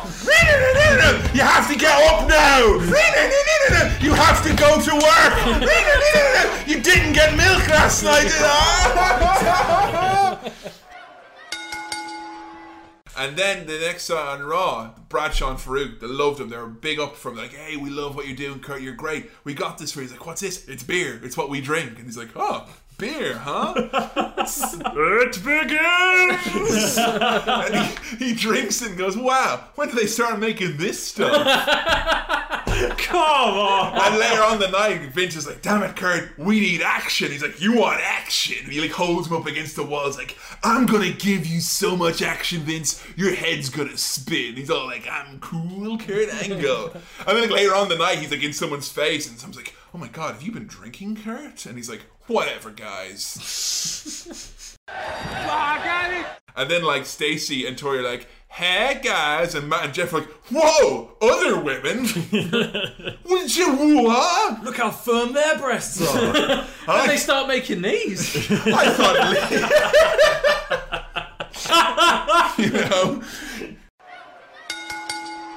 So Heyman, when he did this angle, all of this happens, and W W F get a knock at the door saying, hey guys, you're actively promoting a pay-per-view using copyright that you do not own. And W W F went to bankruptcy court, and their actual, I found the court transcripts, they described the E C W copyright as being like a sofa left out in the yard sale that anyone could come by and pick up. Uh... Was, was Vince himself defending them in the court or something? Like, who the fuck would say that? Jerry McDevitt, their legal guy, wow. I guess. But here's the really interesting thing about it, though. The value of E C W before this all happened was probably worth a couple of hundred grand. Not that much indeed. And if a couple of hundred grand was paid for E C W, Heyman might get a little bit, his parents might get a little bit, but the majority of that was apparently meant to go to Acclaim, who had been owed a lot of money, the video game company they had a fucking terrible time with. So what they did was, they do this angle, big hype up, and now, all of a sudden, E C W has been promoted. Everyone's talking about E C W. E C W's part of W W F. So W W F decide, right, we'll go to bankruptcy court and we'll buy the copyright, which is now at a much, much higher price. Paul Heyman gets his payday. His parents get the payday. A much bigger payday than they would have gotten otherwise. And W W F, at the last minute, got an injunction, which meant that they could backdate the copyright, which meant that what they did the previous week was fine. Okay. So Heyman went from being a man who had personal and corporate bankruptcy to getting his brand on T V, getting himself off commentary, getting himself paid, and getting his parents paid. All the while not having to pay anyone from E C W who's owed money. Because dang, bankruptcy court, guys. He's fucking amazing. Like, it's so scummy, but that's amazing. Yeah, that is really impressive. And honestly, there's probably way more to it than that. Yeah. That's all that could be gleaned, because Heyman lips are sealed about all that. That should be a film. Like, imagine that as a film. In-fucking-credible. I can't believe he's managed to do all this. And, like, how you can... like tells ball-faced light, like he probably when he was hired by Vince, he was like, well, I own the trademark yeah. C C W as well, so we could do something down the line. Oh, Taker gets his hands on D D P. J R says that Diamond Dallas Page is ugly.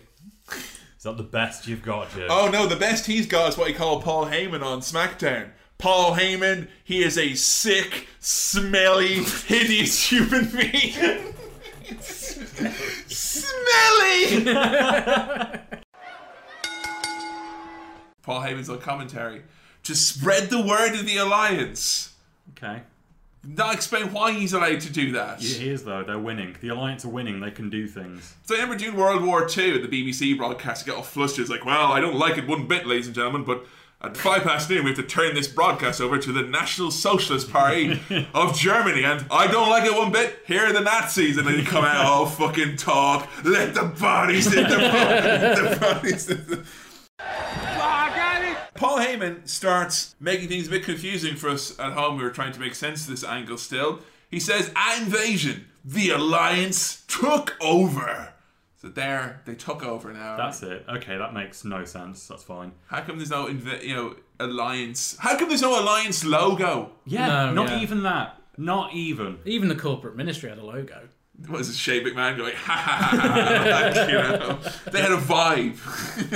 J R responds to Heyman by saying that Austin is so evil now, he turned his back on the W W F and stabbed everybody in the spine.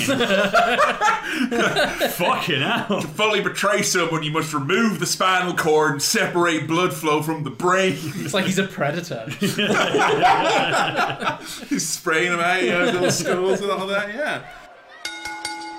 Jericho came out on SmackDown, was like, I got some very special guests here tonight to see Stephanie McMahon. Please welcome the Apes from Tim Burton's remake of The Planet of the Apes. A couple of apes come out. They came out to Kamala's music as well. Oh, jeez. In case you're ever wondering, like, oh, is Vince McMahon really that racist? Yes, yes, he is. Well, never was, forget. Was it at least Tim Roth and Helen, Helena Bonham Carter? Did they get a tie-in? Did, was Marky Mark there? Jericho may have you believe it was them, but I'm oh. pretty sure. These were two of the background apes, clearly. Oh. Like, and the whole thing culminated with Stephanie McMahon getting a pie in the face. She was very displeased that these apes had shouted up. So you got Jericho, you got Stephanie covered in pie, and there's two apes in full-on ape mode, like flailing their arms around and dancing and shit. Which is out of character, because the apes in Planet of the Apes weren't like that. They were no, serious. They were sensible folk. I, I think it would have been better if, like, she got pied in the face, wiped off the uh, the cream from her face and just looked up and there was a big monkey version of Abraham Lincoln. You're a man that likes his Tim Burton remake. Well, well, there you go. Billy Cable has just spoiled the only... A lot of people are going to watch that. The last good twist that was left in cinema. It's just going to sit there in the watch list now like a fucking idiot. Great. And the best thing about this, right, is that Jericho, like, wrote about this in his book. He's like, I, I came to T V and they're like, yeah, the apes are going to come back. And everyone's like, yeah, all right. Like, and El Hefner's like dancing around the corridor. And literally, when Jericho did it, and it's literally just like, here are apes, and you, fuck you, Stephanie. And you're like, ah, oh, this is so bad. I'm covered in pie and they're apes. It doesn't get worse than this. Jericho swears it is the loudest and most sincerely he's ever heard Vince McMahon laugh in his entire life. Of course. I'm not surprised. No, that makes perfect sense. So we got the tears there. Someone being pushed into a pool, which he's admitted. Yeah. Oh, yeah. But they don't suspect it. When you see that person's face as they fall in, I'm getting hard to think about. Oh, boy. I'm just getting hard thinking about Adam Biblow, thinking about me, thinking about him. And he's got that. He finds very funny. And then there's also uh, Stutters is up there yeah, as well. Yeah. Very funny. Hilarious. And then right over the top of that mountain, there is yeah. apes. Yeah. Is it a woman or his daughter specifically? I think it's specifically Steph. That makes it far spicier for him. Vince wanted to do this back in eighty-three for her birthday party, you know, when she was a young girl, but Linda talked him out of it. He's like, God, right, when she's, when she's thirty-one, though, you owe me, Linda. As Spike hot tags Bradshaw, part of me expected him to come in and start hitting Spike as well. So I'm going to get you. I'll show you how we do in the W W F. He's like your man from Judge Dredd. He gets stuck on headbutt mode.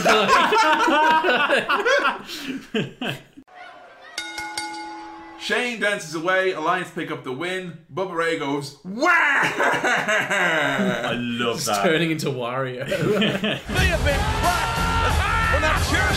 Oh, he's like a fucking pig witch or something. Like cam- camera right in his face, like he's like a whiz pig from Diddy Kong Racing, like, you know, proper whiz pig on that euphoric trance. One time, Meat went backstage and he's like, Mister Austin, I'm a huge fan. You've inspired me so much. I want to let you know that I'm here to do whatever you want for the Alliance. And Austin's like, God damn, you got a hell of a body there, kid. You ever thought about getting into the business of professional wrestling? Like, tall, like, not a character, like, podcast, Steve Austin, yeah. normal. The business of professional. You want to go down to Whole Foods with me and talk about it? this is like when someone told me that eating lint is like eating butter. This is just like, it's ruined this fundamentally forever. But you know what? It's still good. It's still good. He means lint chocolate as well, not the lint out of the dryer. Don't want to get people tweeting in saying Kevin's a freak. I'm definitely so angry selfie mouth covered in lint. What the fuck kind of podcast is this? I hate you. The best part is at the very end we get to see Albert covered in red mist, looking like a newborn baby. Right in the lens. Well, the other way, there's like rules about how young a baby can be that you can use on camera, and I always think it's my favourite thing when I'm watching anything with Joe, and it's like, oh, you know, a character's given birth, like, and here's your baby. They have to have like a one-year-old. Yeah. Might as well be like, Albert, here I am. I'm your baby. The world's biggest skyscraper. Yeah. Terry was in W W F New York, and J R was like, well, folks, I don't know if you seen it last week, but Terry got dumped for a mop. Terry, how did that come about? She's there, like, all, like, sad and shaken on her own, looking kind of sad. And Paul Heyman's like, excuse me one minute, J R. Excuse me, Terry Runnels, what is wrong with you? Are you blind? Can you believe that you're so uncharismatic and hideously ugly that your own boyfriend, Perry Saturn, would pick a mop instead of being with you for the second longer? You made me sick, Terry. She's like, ah, and runs off crying. And then she joins the Alliance. Wow. So she joined the Alliance after Heyman browbeat her yeah. for being like subhuman scum, in his words, essentially. Jeez. It is the most harrowing fucking, like, okay, have the gag that Perry's picked him up. Don't be like, ah, she's a fucking idiot as well. Like, just, yeah. like, let's have a go at Terry. Like. Backstage, Stephanie McMahon in an old Irish rinky-dink Halloween costume. You're going as the black ghost of, on Puka Dove this year, Stephanie. Wear this bin bag. Oh. I was going to say she's like very much turning into Rita Repulsa. I was kind of fixed with the Alliance already because Lance Storm's already got the uh, charisma of a putty. Oh, no. Hit the L in the middle of his arms and legs, like, you know. So, Steph's in a bin bag with Rhino. She's uh, basically wanting Rhino to beat up Chris Jericho because I hate him, I hate him, I hate him! Not as much as I hate Planet of the Apes, Steph, but uh, I get it. Every single time in Meltzer and Alvarez's newsletters, when The Rock does The Rock Bomb, they go, yeah, you hit the Uranagi. Uranagi? It's so fucking smart. Call it the fuck. Yeah, so Austin hit the three-quarter sit-out uh, neckbreaker. Um, you know, it's kind of like a sitting ace crusher. You know, call it its name, guys. Can you hear it? Can you smell it? Can you feel it today? If you can't, oopie doop do it anyway. Stop it. Sunset flip bomb off the ladder by Jeff Hardy, and Chip Ross says it's the biggest sunset flip in captivity. What? What? Captivity? Captivity? Sunset flips should be free yeah. to roam the lands and the sunsets from which they come. Dicks out for sunset flip. For fuck's sake. There's only one way you could describe the recap of this, which is creepy Pagester. He's so fucking weird. Yeah. He's went off the deep end now. He has got literally a Harley Quinn-style shrine. Yeah. For, I was going to say Batman. for for Sarah. It's like all like, it's got like a V H S tape that's like, like a loop of Sarah's yeah. face. Like, you know. Also as well, if you imagine Harley Quinn with D D P's voice, it just, you know, ruins Harley Quinn. Yo, Mister J! Yeah. I was half expecting Undertaker to find like his diary, which is just going to like explain a story where he threw up on a woman in the subway, like John Doe from Seven. He's going like all in maniac. He's on his knees in front of his shrine. Sarah, I love you so much. I can't get you out of me head, Sarah. I love this. Only like two months away from him being like, I want to be famous, so you go after the biggest, and it's literally, I need my Sarah. Alright, sometimes love finds a way, Adam, yeah? The greatest plans of mice and men. When that L O V E gets involved, you stop becoming famous, you start getting to the business of making shrines. Would you fuck me? I'd fuck me. It rubs the lotion on his skin. Tighten it up. Never, never, you listening at home, never forget Kane going, it's Paige. He's built some kind of shrine.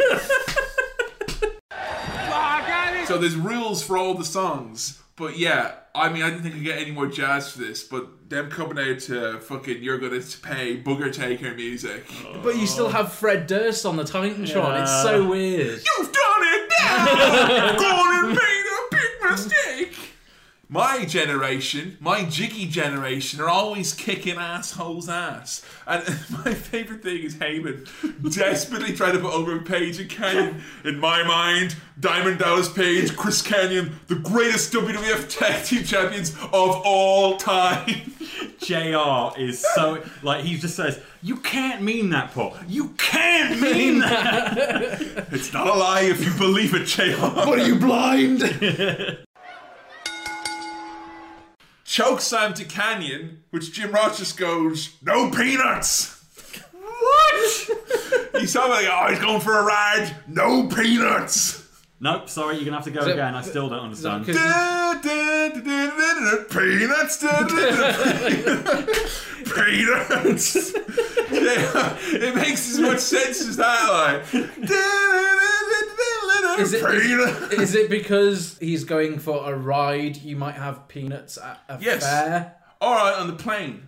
Oh, that's awful. That's terrible. And then he Jim. starts grating D D P's face into the cage. He's going cold slime's face. J R clearly doesn't give a fuck about he's, this he's match. He's literally just made me hungry the, there. Like, the cold slime peanuts, yes please. Yum. Heyman really puts a nail in the coffin of D D P as he goes, the Alliance! Eh, never mind. I give up. Like, see, I'm done. That's it. And then Sarah badmouths D D P. She's like, yeah, you got beat up. The next night on Raw, oh. You've done it now. Mm. D D P had a match with Sarah. Oh no. And her challenge. No, she her called challenge. Him out. Calm out. Mm-hmm. Plain as day, you fight me in the ring. And D D P was like, oh. Even though uh, uh, even though I'm hurting uh. Come on, you can get through it. From, from, from last night uh, I'm so-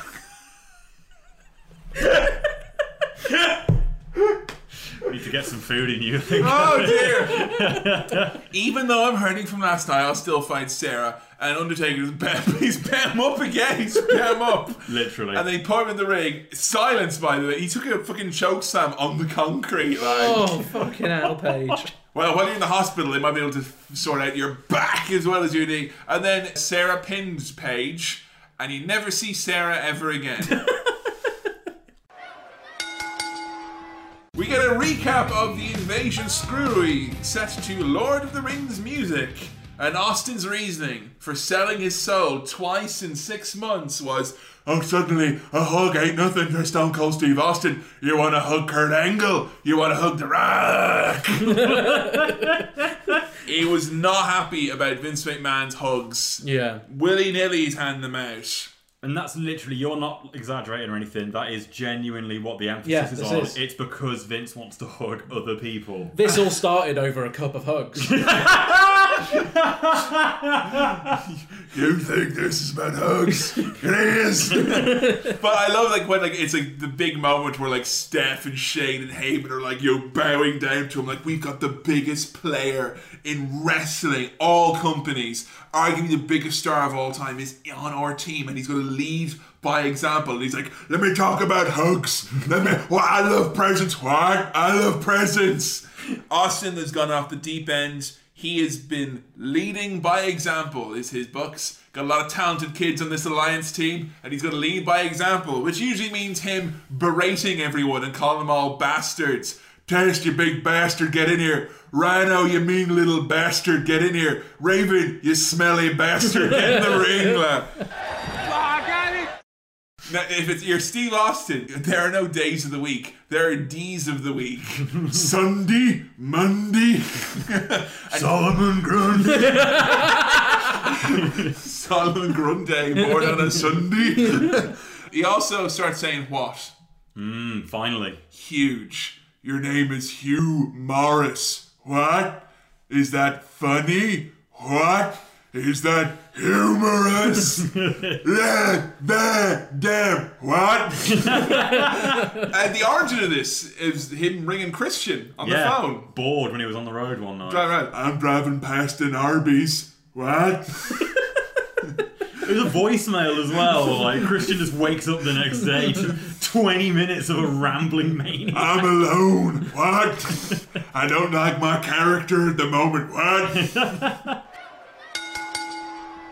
A true sign that things are going his way. The sun has aligned up with all the stars and planets in the universe as Kurt Angle finally hits the high angle moonsault. Whoa! Oh, the best. That's gonna suck to take that, like. Oh, yeah. Fucking Austin's gonna have windy pops after that, like. You know, I'm gonna have to burp him. Do you, do you reckon that he, the only reason he's been able to hit it this time is because he's lost so much blood, it's sort of counter- counterbalanced his gravitational like like, centre?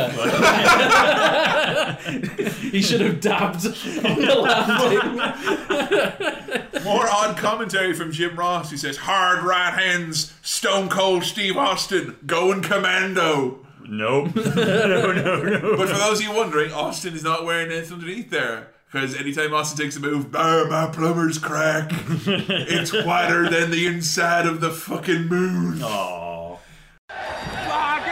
J R sums this up very neatly, puts a whole bow on what the situation is here. This is one of my favourite moments in all of commentary. Let me tell you this, my God, I know one thing, because Stone Cold knows, well, I know Stone Cold, and Stone Cold knows he can't beat Kurt Angle. He can't do it for the W W F title. Now, can you argue that? Can you disagree with that one? Hell no!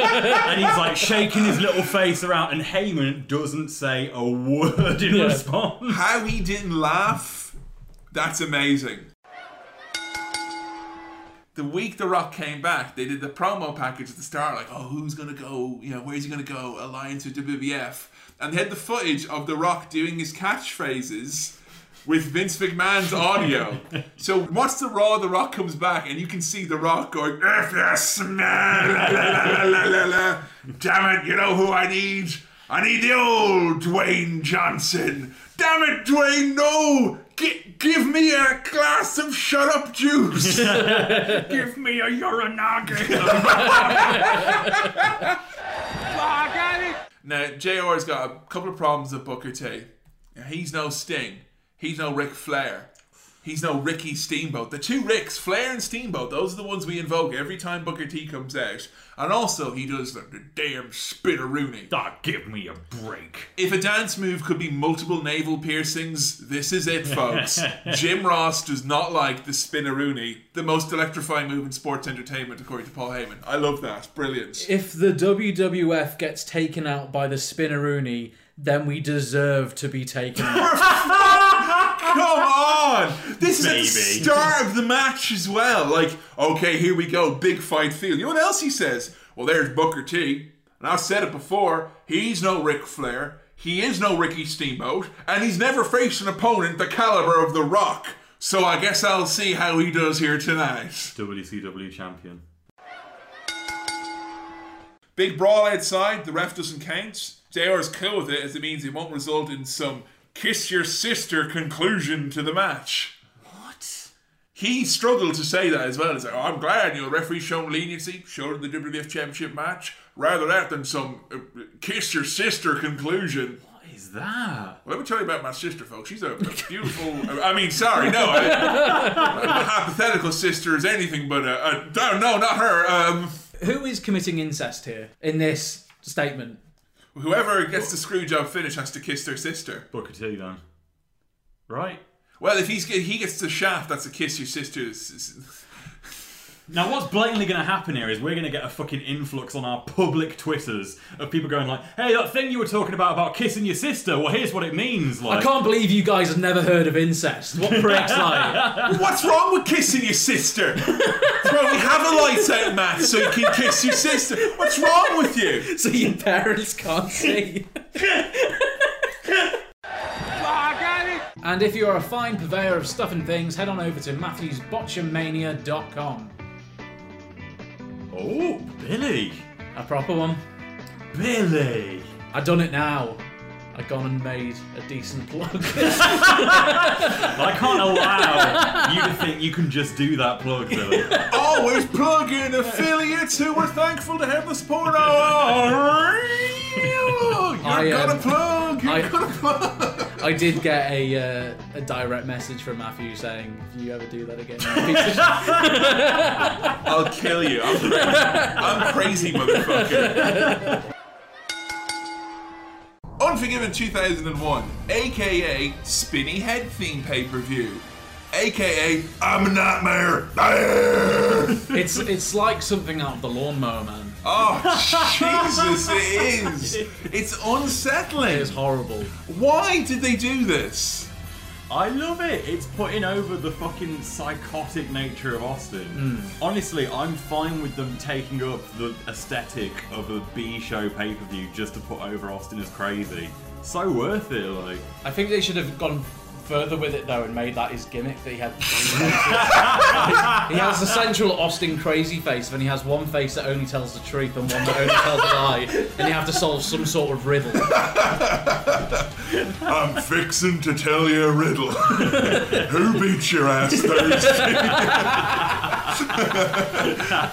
Stone Cold Steve Austin, aka the Stone Cold Beholder, here tonight with his terrifying head. And what I like most about this is that, yeah, I think they went all in with the scary head, because the tagline for this pay-per-view are, sometimes the greatest battles are waged within. Yeah, that's never been truer, I don't think.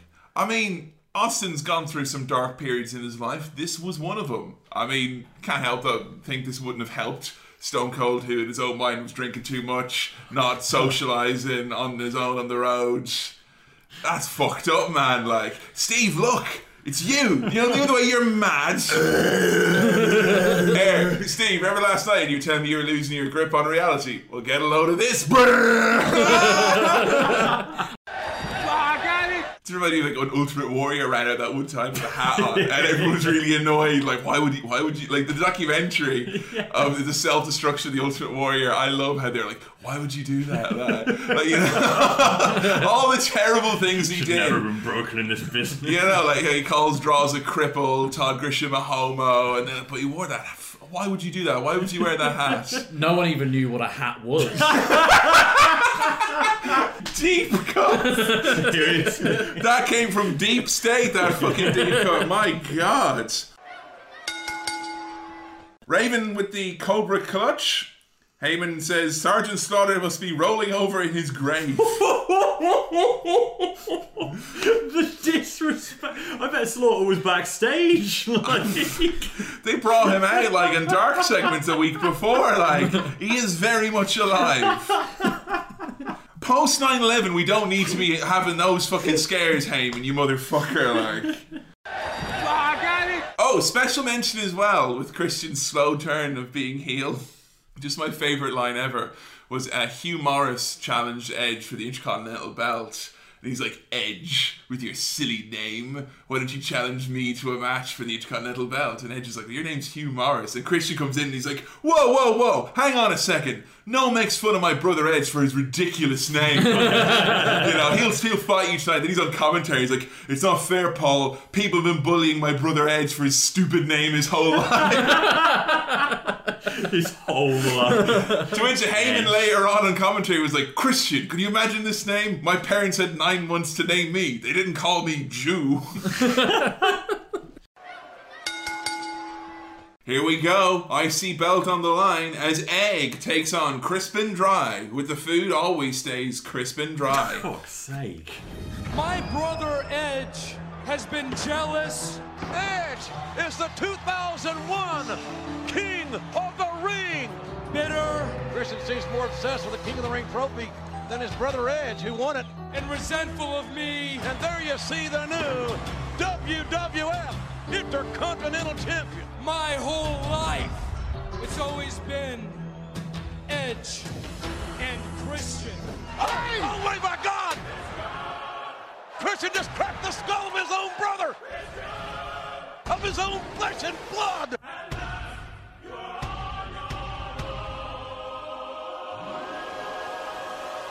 Well, I don't need you, Edge. You have nothing that I need, but you do have something that I want.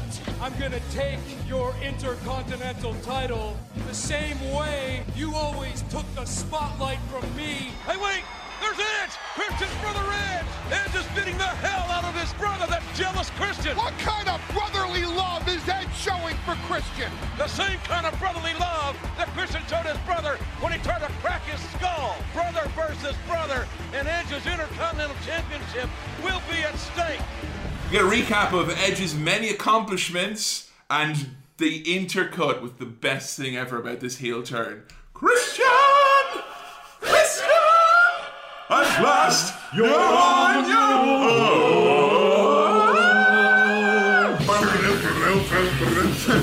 I love this thing. Oh my god. The entrance, the pyro. I was... I already love Christian this made. Like, I had Christian's entrance for like nine years after this, yeah. Where he turns around and points to the pyro going, look, the golden shower. Like, he doesn't understand how shit that looks like. And he has got the most ridiculous sunglasses, he's got a sing-along opera, the fucking face is going back and forth. I remember being obsessed trying to figure out like what the words were, because it's it's done in Latin, but it does translate to like, you're like, no longer constrained by my brother, I'm Very now good. free to do it. And it's, it literally is the feud recapped in opera. Of course Christian, who's an idiot, who's like, oh, people think I'm totally smart about this, like, opera. Basically, like, you know, the episode of Frasier where, like, the Silicon Valley idiot is like, yo, tell me how to be smart. I bet Christian was up at Kelsey Grammer doing cocaine, putting this shit together. Love it. Edge has got new music as well. Oh. Yeah, it's not very good. Ringo.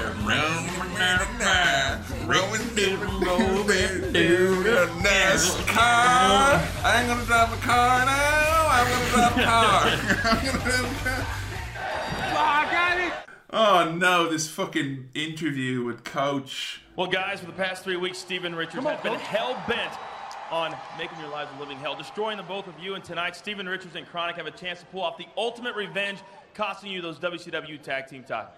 You see what, you know, that, that's fine. Revenge, that's great. You see, I'm hot, and I'm not hot because we've got jumped and got beat up for the last three weeks. Hey, I can deal with that. We'll settle that score tonight. What I'm hot about is that Steven Richards seems like he is obsessed with reminding everybody that I got rid of the R T C. The people don't want to be reminded about that. They're trying to forget the R T C. But okay, that's fine. So he brings in Adams and Clark, Chronic. Hell-bent on revenge. So he's got these two muscled-up statues. We've seen what they can do when they jump us from behind. Now let's see what happens when they got to look in the eye of the dragon. All those muscles are fine. But we'll take a muscle-bound man and drop his face in the sand, and that you can count on, Coach. Let's roll, bro. Undertaker looks like he's got worms. He's jigging about like... Come on, bro. Come on, bro. You keep saying he's hot. Take your coat off, then, mate. Just... He's so turned on by Chronic, it's not even funny. Calls them muscled-up statues. Oh. All right. I'd pay to see Brothers of Destruction against some actual statues instead of this match. Like... Like, imagine that, him doing a big last ride to a statue. Just smashing it, like. Yeah! That'd be great. So, Undertaker, he's doing, uh, he's more animated here doing his little dance than he's in this whole fucking yeah. match. But he has got one thing on the mind. He's got muscles. It's time for some muscle talk. We take a muscle-bound man and drop his head in the sand. Burn! And he says, come on, bro. And he walks off with Kane. Very much a Mister Leahy, Julian vibe I'm getting from Taker and Chronic here. Like, you seen two guys walk around here, black tank tops, kind of sexy looking. Like, so Chronic, did you notice anything about their entrance music? No. Now it's not Govindo, unfortunately, no. as it should be, because uh, these guys here they share in the, the the locker room with Rob Van Dam. These uh, muscle bound statues, more like muscle bound potheads. Chronic, am I right? They don't call their finisher high times here. It's the double choke slam. So Dang. that's it. No, their entrance music, which starts off by going Chronic, Chronic, Chronic, Chronic, Beyond. uh, fuck. Uh, no, it's Steve Richards' entrance music. Oh. So that gimmick is literally they're Stevie Richards' boys. Yeah, they are. Well, they're his story, boys. Like, yeah, that is the story. Like Dalton Castle. They've not explained what the relationship is, other than they're his men and they do his bidding. And I just like the idea that they could have mixed this up. You know, I'll show you, Kralik. You'll see. What is wrong with Stevie Richards? Dyed his hair black.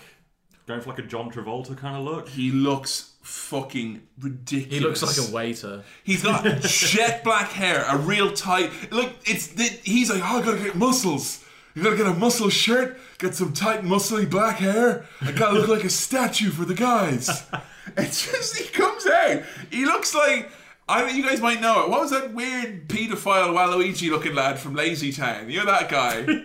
What? You know him? Robbie Rotten. Robbie no, Rotten. Like Sportacus. Sportacus is the guy with the mustache, but Robbie Rotten's the purple yeah. Waluigi guy. Yeah, yeah, he's got like, he got like, Stevie Richards literally looks like he's got Lego hair clipped onto his yeah. headline.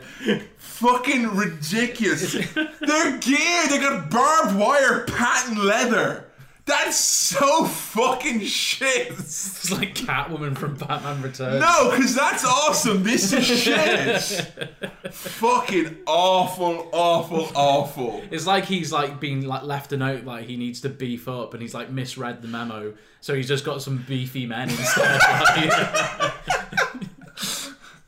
just they're why? It's they're so fucking shit looking. They look absolutely rinky dink. They look like they aspire to be... Like, the Pitbulls in E C W in ninety-four had a similar look, and it looked hokey. In nineteen ninety-four! It's two thousand one! Yeah. Get better gear. Oh, my God. And speaking of gear, fucking Care Bear Booger Taker oh, over here. No. I got the power of America in my tummy. Rub it and I'll make you all feel patriotic and eagles riding backs and chewing tobacco. Fucking ru- You literally, right? I'm saying this now, and I'm not from the country, but you wearing that fag, is, I literally felt disrespected. I was like, don't wear that. It's fucking a hard time for the country. Don't wear that and do this match. That is not what America needs. Do you remember seeing the flag fucking billowing on his gut as he breathed heavily in this slow-paced snail statue match? Oh, my God. I got it. Kane, Undertaker, and Bryan Clark are all on fucking top form with the grunts. Oh, yes. Our grunt of the night in specific one is when Bryan Clark is kicking Kane in the corner and he does the biggest lovely vomit grunt. Get him out of the corner. Huge kick. It's like when Clark tries to do his kicks, but instead it looks like he's just rubbing his bum in Kane's yeah. tummy. He's like, eat this. Just, just my move, or I just fart in your belly button, like. I'm gonna do my move now. Watch out. What move? The one where I fart in your tummy. Yeah. Not so sexy now, huh? Give me those muscles, you sexy goddamn statue man. A young Ryback must have looked at this and seen these two muscle-bound, jacked-up, singlet-wearing dunderheads and thought, I invented Craddock.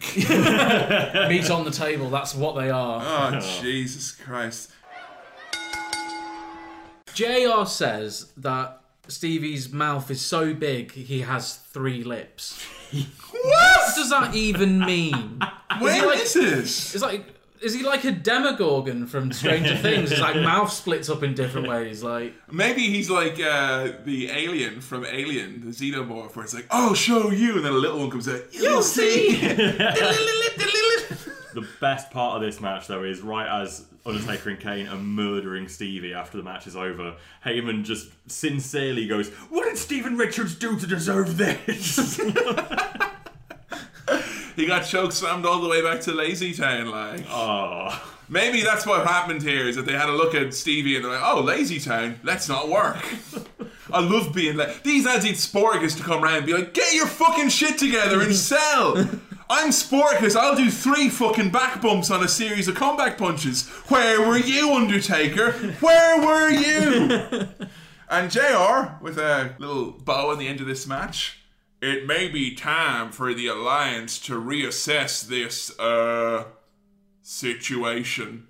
Fuck. Do you mean the Alliance or the W W F? Like, I would pay anything to have seen the reaction when these four men came backstage. The standing ovation, man. You absolutely know that Undertaker went to R V D and Jericho and went, follow that. Like, you know he did that. Chronic going up to his head, are we cool, boss? No, we are not cool. Do you think that for the rest of the night, people would go up and rub Undertaker's America tummy for good luck? If you rub it fast enough, Star Spangled Banner will play, actually. Like. I have to say they've had some awkward encounters, Booker and Shane, recently.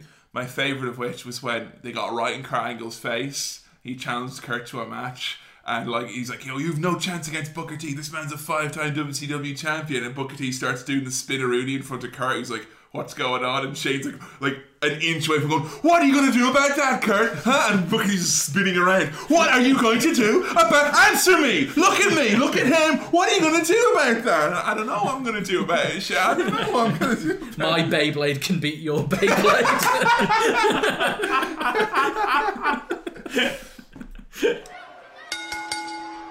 Because Lance came out and he's like, how dare you make fun of Booker T like that? You know, that's not fair. That's not on. And The Rock beat up Lance, and uh, him and Booker Wee, Booker Wee did the people's elbow on him, and they pulled off his trousers, and uh, Lance Storm had Power Rangers underwear on underneath as well. So even more credence sees a fucking putty patrol. Yeah, I don't know how I know this or where I know it from, but you can't actually get, or at least in two thousand one you couldn't get, adult-sized Power Rangers underwear. How do you know that? And they had to... He's tried! God damn it! they they had literally had to send out the seamstress to... They got like a Power Rangers duvet set, and they they fashioned Lance a special pair of underpants. Custom made. You're in the... I come out here and custom made Power Rangers underwear. My Power Rangers pants cost more than your duvet set. Woo! I know you made the big leagues now, Lance, you know. Here you go. We made you up some gear. Put them on. We're going to have a little person whip off your jocks. Wow. Like. Oh, I got it. I love it. Kurt just knows how to get to Austin because he's pushed him over the bridge, and Austin's like, please, no, don't do it. He's like, well, why, cry for me, Austin, cry. And the best line ever is when Austin's like, just goes, I can't cry. I've been taking my alpha brain. I ain't got no emotions no more. I can't dream. I can't cry. I can't be proud anymore. I can't be nostalgic. And then he finally does cry, and his cry is the best. It, like, because you think he cries, I always saw as a kid what it was, and I still think it is bit is that Austin, he can cry because he's he is a piece of shit. He just pretended to cry because mm. he goes, I'm begging you, Kurt. I'm sorry. I'm such a jackass. And then Kurt goes, I'm sorry, I don't believe you. You're going in the water. And he pushes him into a paddling pool. And Austin's like, I'm dying now. And then he takes off the blindfold and Kurt drives off in his car. Well, there was a man who I once considered my brother, but oh. I don't want to talk about that. And I was like, who's it? Oh, it's Austin. Oh. Aged. It's either Austin or King. Yeah. I watch it like, ah. Oh, King news. He's divorced the cat. That was quick. And he went on Opie and Anthony, where all they did was make fun of him for being divorced. Oh. And he was a good sport about it, and he wrote an open letter to the cat begging her to take him back on no! the website. She's still on his website. If yeah. you're on the website, she, there's a picture of her still on it. She changed her phone number, moved to oh, town, like just man. completely cut him off. Can you imagine? Can you fucking imagine? There's probably good reasons why she did that, oh, Jerry. I, I bet there is. Oh, I got it. The set tonight. Whoa! It's only cloaks and mirrors. Whoa! Fucking hell. It's so rubbish. Yeah. It's so fucking bad. Bed sheets everywhere. So there's new music for the Hurricane, and Hurricane has got a new sidekick mm. in Molly Holly. Mm. Mighty Molly. Mighty Molly. Now, do you know, Billy, how Mighty Molly came to be? Um, did she do an Andy Kaufman and play the Mighty Mouse theme on a record? Here I come to save the day. Yeah, that'll do. Do that, Molly. You always heard that Vincent Mann's like slightly obsessed with Mighty Mouse. Mighty Mouse. Like, yeah. You wanted Neville to be Mighty Mouse. Mm. think that's all Vincent Mann what watched. What does that right? mean, though? What? Like, I want you to be Mighty Mouse. I want you to be a cartoon mouse. The, what? What is going through Vince's head? What does he see in a human version of Mighty Mouse? Okay, I think if you go into Vince's mind, first of all, there's an impenetrable layer of, of a burrito wrap out there, mm. you know, that whole wheel wrap. And then you get in there, and then there's the steak, okay? And then you get through that, and then there's the ketchup. And then inside there, those are the thoughts of yeah. his brain. And if you really listen carefully, you can hear the Mighty Mouse theme playing. And that comes out now and then, and that's why Vince did that. Maybe it's like Vince's Bobo or something from when he was like a really young, innocent child. Oh, like, a time I, gone by. I honestly, when I hear of Mighty Mouse and think of Vince, I think of him in short pants in a trailer. In like in North Carolina, going, yeah, come on, pal. Mighty Mouse. Like seventy-year-old Vince still. Oh, so back to seventy-year-old Vince. It has to be. Oh, there's Mighty Mouse, the competitor. Mighty Mouse. Mighty Mouse. Not what I meant. Is a, per- is a performer. And quite frankly, that stand up for Mighty Mouse. Every time you do that, you sound like you're on the verge of throwing up. Like right, right at the top of your throat. Like... He's seventy-something years old. All the steak wraps are solely Kleber out of his mouth now, like, you know. There's not, not much room left now, you know. So, Mighty Molly, how she came to be, was very, very strange indeed. So, Molly Holly got, like, knocked out, essentially, in a match. And Hurricane, who had said he was on the lookout for a new sidekick. He wanted a sidekick. Now, last month, Hurricane Lance Storm had Ivory with them. And Ivory was... you know, doing everything it would seem on, you know, to to be part of that act. And mm-hmm. she did the whole thing. They had a whole choreographed mm-hmm. thing in the ring and all that. So it seemed obvious that it would be Ivory. And, like, they literally had Lance Storm go, oh, Ivory, surely. And he's like, yeah, Ivory's, she's pretty virtuous. But I need someone who's, like, one hundred percent virtuous.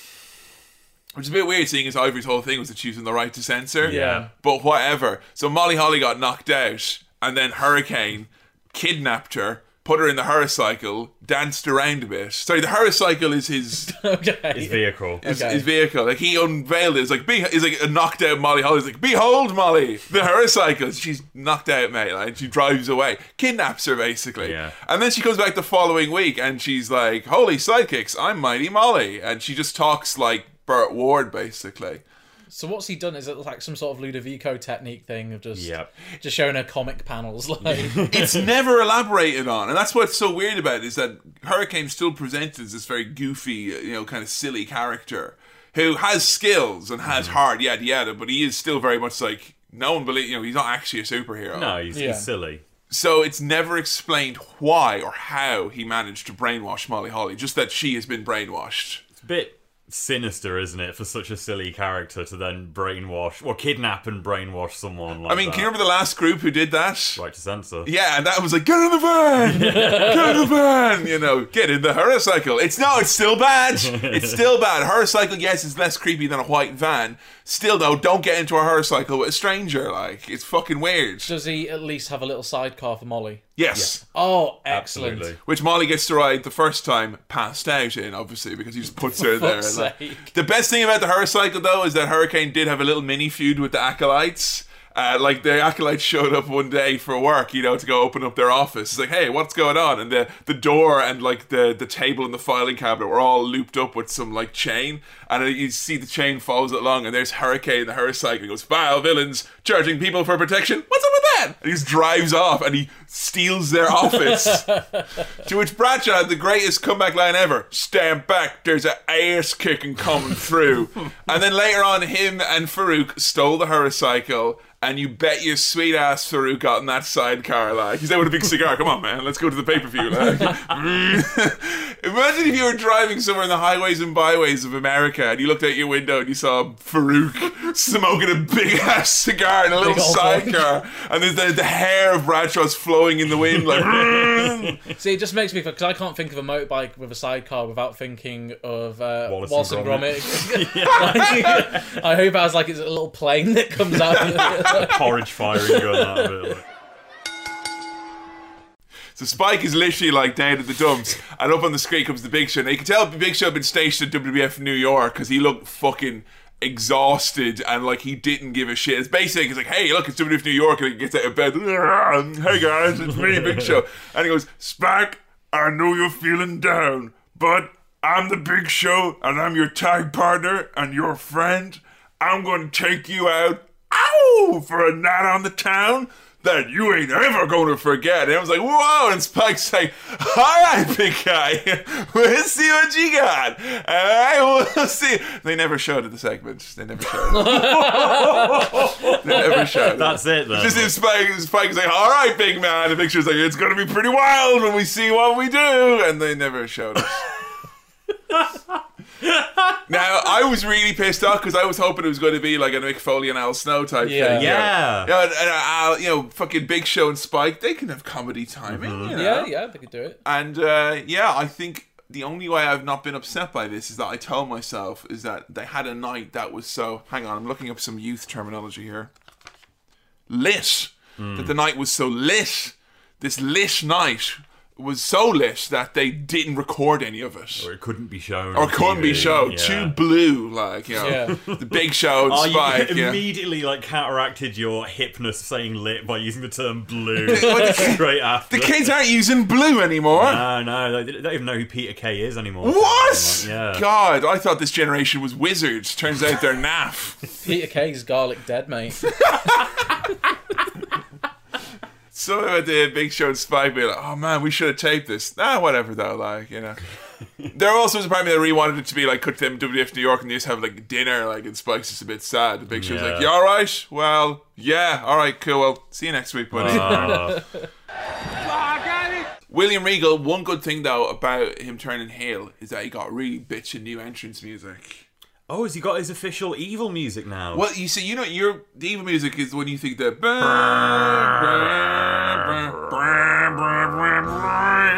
Yeah, not that one. No, what is it now? It's a precursor to that, which is.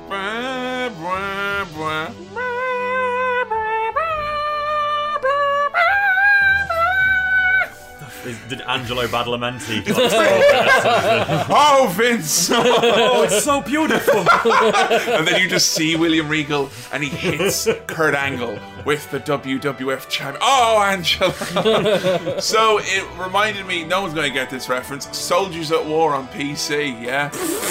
Cracking game. Soldiers at War. Soldiers at War. Yeah. It had a very similar opening theme to it. Soldiers at War. Like. Super arm. Army Soldiers. Soldiers at War as opposed to the less popular sequel, Soldiers at the Supermarket. Backstage, Stacy Keibler meets young Matt Hardy, who gets shown lingerie. Matt Hardy's got a wandering eye. What about my knob, Stacy? Oh, for fuck's sake. He looks like a horny little teenager. He does. He's like... literally going to... They did this awkward segment with him where he walked backstage. Like, they're teasing the Hardys' breakup now, basically. They did an awkward segment where Matt was backstage and he went to look for Lita in the women's locker room and he opens up the door and there's Trish, like, in a towel. And he's like, oh, whoa, Trish, sorry. I was just looking for Lita. I'm very sorry to uh, interrupt your... You know, uh, the hands in the, the little praying thing. I'm very sorry to interrupt your changeations. I'm very sorry. You know. And then... Tracy's like, I'm just, gonna, I'm just gonna go to the shower. He's like, yeah, cool. And then Lita comes in, and Matt's like, whoa, Lita, hey, how's it going? Oh, yeah. And Lita's like, I'm just gonna go grab a shower. And, Lita, and Matt's like, oh, no, no, no, why don't we go? Oh, I have an idea. Why did we not go for personal showerifications ourselves in our own private little town? And he, they walk off, and he's just such a fucking creep. I hate him. I hate him so fucking much. I hope he gets caught, like, I really do. I want to see a Vince McMahon pants around his ankle, no, Lita, no, no. I can't explain. Now, in the build-up to this, Tori's like, well, at least I have a man. And Stacey's like, I can get any man I want, okay? I can get a man just like that, and he will be... tall and dark and handsome, and we'll meet you in the ring tonight. I was like, oh my god, Stacey's gonna get a new boy. Tall, dark, and handsome, Sean Stasiak, right? Because he's very, Surely. he's yeah. fucking, that meat has been charbroiled, baby. You know? He's been left in there, you know? So out comes Stacy Keibler, mm. and here's Tajiri and Tori waiting. And who's Stacey's tag team partner? Out comes Taz. Taz. And before tall. anyone... Yeah, you know, it's obviously a rib, isn't yeah, it? Yeah, and then Stacey grabs the microphone before anyone can kind of go, well, Taz, they're like, I'm going to treat you seriously. This mixed tag match on Sunday Night Heat is serious business. And Stacey oh. grabs the mic and goes, hey, two out of three ain't bad. Because he's not, he's not tall, is it? You know? So... there you go. And like they literally like had segments where Stacey was just like, you know, talking at length, and Taz is like, "Yeah, sorry, Stacey." Oh yeah. Jesus! Oh, Taz. Just like, yeah, it's fucking awful. Fuck's sake! Here I am, Unky. I don't want to go out with your weird Uncle Taz. Ew. Oh. Here I am, Uncle Taz, your mixed tag team partner. I got the stink lines and everything. Oh God. You please take the fries off my head, Stacey. They're extremely hot. No, they're my birthday fries. I will leave them there. Oh, this is so cringe. I forgot about this. Oh, it's true. Oh, hell yeah, it's true. Oh, then damn yeah, it's true. Just milk starts pouring out his mouth. It's like a simulant from the... I, I know, I forget which one of you gets scared by it. Not to bring it up because it'll make you upset, but the way Kurt, he's moving his head, he's like, oh, it's true. It's damn. His head is going around. It's like the head in Art Attack. The way Kurt moves in this one, you know. That's you, is it, Adam? Sam. Sam, that's oh, it. Yeah. Sam doesn't like that. Oh, Christian has won the Intercontinental Championship last month at Unforgiven, and surprise, surprise, it went right to his little head. He is absolutely horrible. Christian arrives in the limo on his first night with the with the belt, and he just gets out of the, out of the limo going, Christian! Christian! No one's there, by the way. And he, he's literally walking like, yeah, you know, shaking his head, fucking all jazzed up. There's one child there. Could have been a young Kevin, pretty much, because I was the only Christian fan I knew over the time. And the boy is like, hi, Christian, I just want you to know I'm your big fan. Could could I have a, an autograph? And he's like, hey, little buddy, you know, uh, I'll catch you on the way in, all right? I have to go wrestle now, but I'll catch you later. No, no money. Kevin Nash is too good. No W W E superstar would ever charge. And then Christian, literally before he reaches the end of the corridor, turns to a security guard. He's like, yeah, you got to sort this out. Like, there's a kid who just walked in backstage here. Can you get him evicted, please? Ch- there's a chap over there. Chap of about nine. Believe there's a strict no denim policy in the arena, if you don't mind. And then Chris would do other things as well. Like, he'd come out, take off his glasses, give them to a kid in the audience, and then walk over and be like, actually, no, come back, and take them back off. That would have made me cry. When, when, when he did that, Heyman on commentary literally busted up. He was like, ah! He couldn't stop. There's any tears streaming out his face. He's like, Christian, you're the man, brother. You are the man. Picking on children. W W F New York, my hometown, Scarsdale. Legit, well, we paused this because we were like grabbing a coffee or whatever. We paused it, and W W F New York came up, and literally me and Adam had that exchange as a joke, like Scarsdale. And then George straight away, Scarsdale! You're not from New York, you're not cool, Paul. You're just normal like the rest of us. Spike Dudley's there, drinking alone. He's shoot drunk here, I think. You reckon? I reckon. He's got a bit of a glazed look on his face. He's just sat there, drank tequila with a beer, and it was like, ow, yeah, woo! Everyone's around him, like, cheering. He's doing a slammer by himself, like, looking off into the distance. There's something really depressing about it. Hey, guys, how you doing, Spike, after your big injury there? Oh, man, it's I'm okay. You know, I feel like a hundred dollars. a hundred. A little bit of money. a hundred. He lost his his girlfriend was brainwashed and turned against him. And he's friends with Big Show. And Big, well, no, Big Show's tagging with someone else now, and he's just at W W F New York drinking alone. So I, I, I should apologise because I you know, said earlier erroneously that I you know, didn't tie up you know Spike's anger or anything. Like, this is it being tied up here because a lady comes up and is like, "Hey," and Spike's like, "Hey, I'll be all right, guys. Don't worry, Molly who." Because there's nothing more irresistible than the sight of a man drinking alone. That's why I always know, you know, carling adverts from the nineties where there's like a fat old man going, I'm going to drink all this beer myself. Then loads of babes come in like, wow, you seem really interesting and cool. It's fucking depressing. I would have rather they just didn't yeah. give him any resolution than, oh, don't worry, I'll be all right. I'm here on my own. I feel like I'm a hundred dollars. I'm she alone feels with my thoughts. I'm alone with my thoughts. Even though I'm with this woman here, I'm alone with my thoughts. Um, can I have another tequila slammer, please? You only get one drink token this week, Spike. Oh, okay. See you guys. Bye. Ah. So sad. Oh, I got it.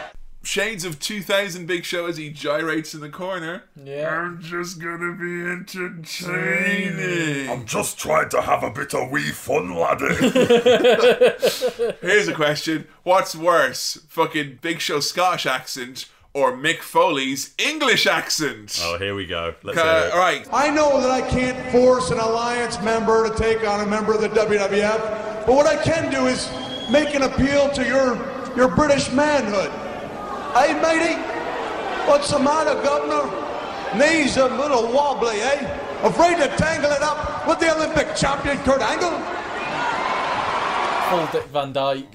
Oh, Poppins, isn't it, like? If only it aspires to Dick Van Dyke. Sounds like the Nazis in the sound of music that he mm. does fucking Dick Van Dyke. William Regal, as we said, betrayed W W F. He joined the Alliance. And the reason they did that is because now we have the commissioner on our side. Where? And he's like, yes, I'm going to book all the matches to be for the Alliance.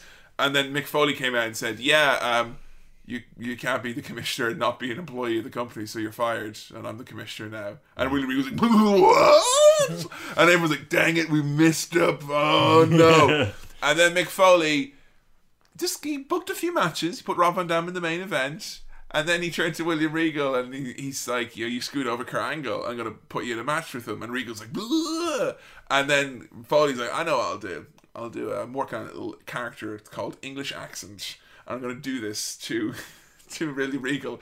And he literally goes, eh, what's the matter, William Regal? Have you got a little bit of case of the Rumble Jumblies? Are you afraid to tangle up with the Olympic champion, Kurt Angle? So he's just doing like every United Kingdom accent in one. Like. And Ireland too, yeah. I guess. Yeah.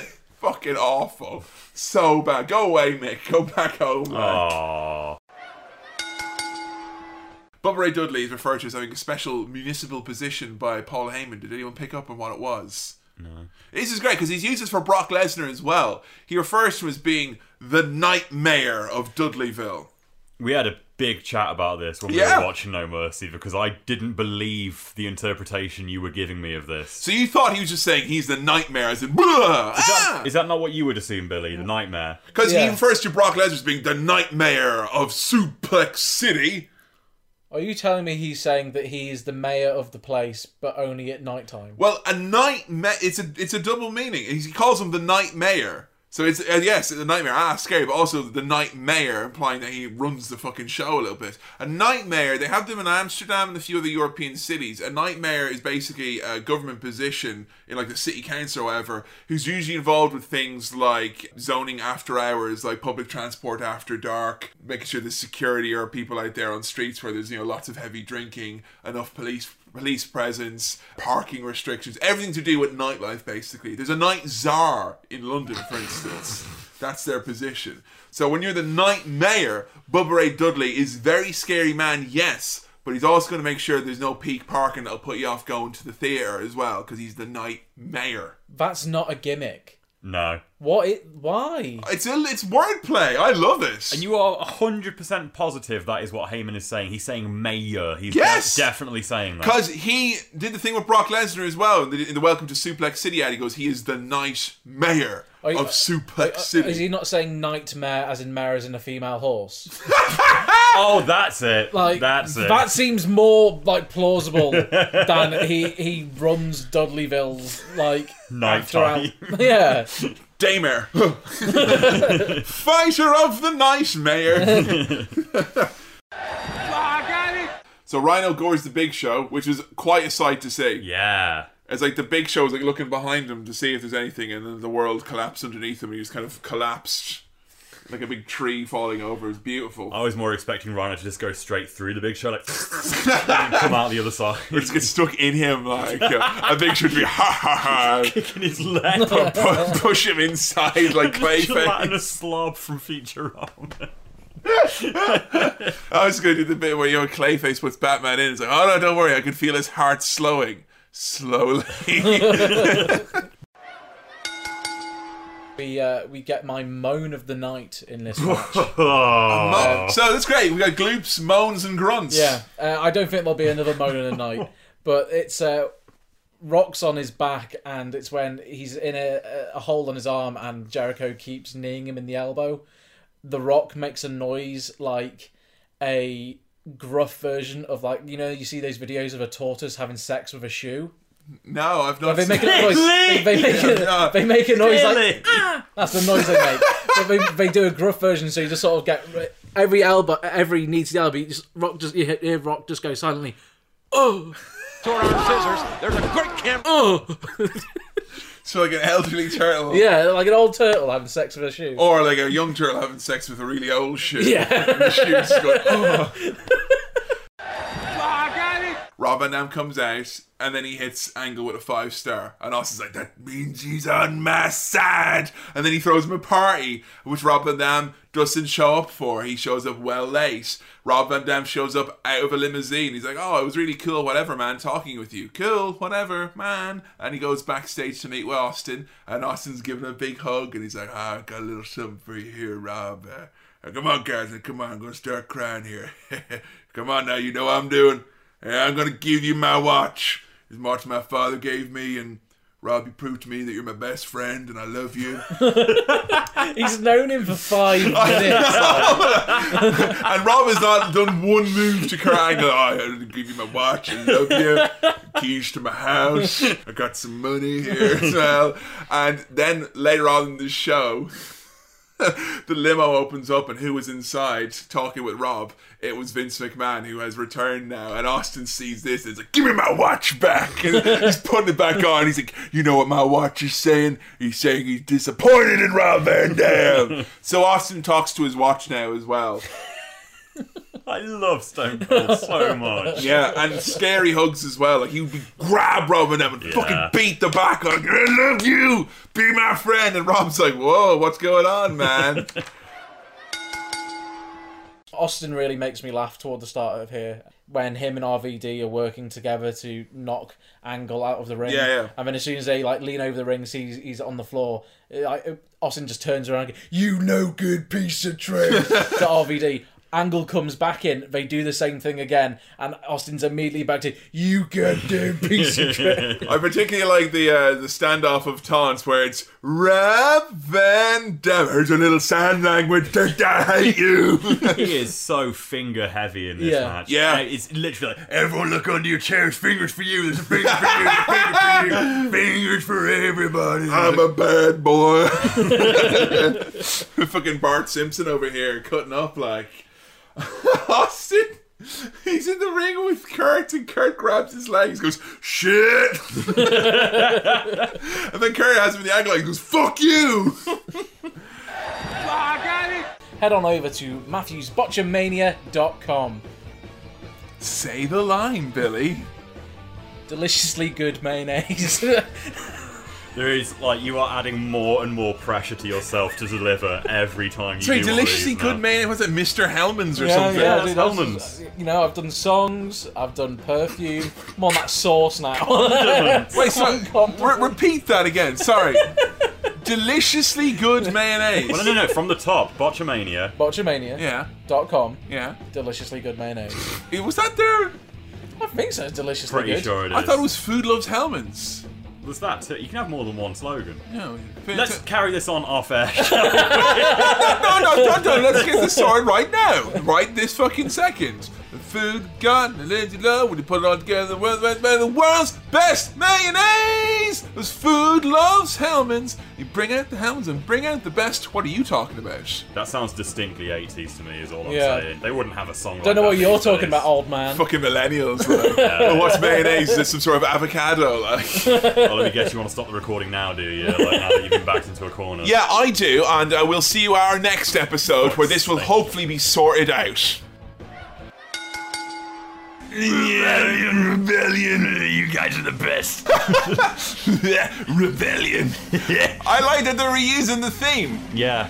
Call it laziness of use of assets. Oh, but, uh, no, I, it's, it is what it is. It's associated strongly with rebellion. This to rebellion is what down, down, down, down is to WrestleMania. Like. And of course, that means that if we're looking at analogies, Linda McMahon is a recently ousted from Straight Edge Society Luke Gallows, who did appropriate... Really? Yeah, Luke Gallows had this for the one or two weeks after he broke from the Straight Edge Society. He, he came out to boom. Luke Gallows. Be my Valentine. Will you be my Luke Gallows? Precious. And I remember as well what was great about it was like he did go to C M Punk and he's like, I don't want to be with you anymore. And guess what? Tonight after I whoop your ass, I'm gonna go get a beer.